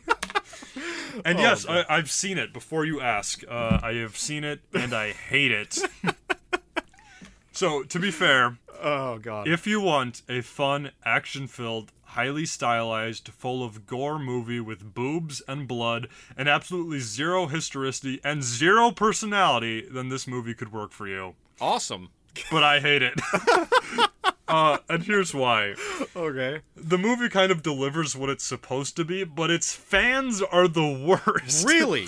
I don't Oh. know how many times I've had some fan of 300 say to me, "Oh, oh, you like history, huh? W- Well, have you seen 300?" yes, I have, and it's not fucking history. Ah. So, I-, I could go on forever, but the Spartans did not fight wearing nothing but a loincloth and a helmet. They didn't have flowing blonde hair. Oh, they God. didn't twirl around spinning their sword like a ballerina. Yeah. The Persians didn't have war elephants or fucking war rhinos at the battle.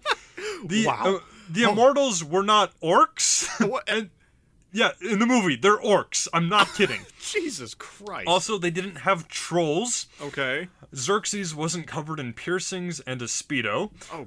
Persian executioners did not have lobster claws instead of arms, and nobody spoke with spot- Scottish accents. That shit all happens in that movie. oh, it's all there, and I'm leaving so much out. Wow. Yeah, and then we touched on earlier how there's things like homophobia and racism, but just go look at it for yourself. Like, it got a lot of flack for that, and rightfully so. Wow.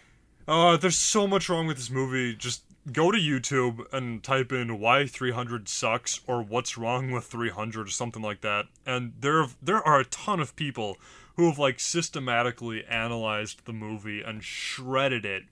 Also, I think about 30 minutes of its runtime is in slow motion. Really? yeah. It's so overly stylized. It's shit. Oh my god. God. The Wow. Oh. movie fucking sucks. I know that's my own opinion, but it sucks. Well, Fuck that movie. You're entitled to your Yep. opinion Yep. um, because you are an entitled millennial. yep. yeah. yeah. Well, if you want to take away my opinion to that, I say come and take it. Yeah. It's basically a sword, mm, a Right. weapon. yeah. But The uh, sword of the spirit. well, shit. I think that was a pretty pretty decent episode there. Yeah, pretty good. So, uh, what do you say we head up to the surface or our own respective surfaces? I agree. All right, off we go.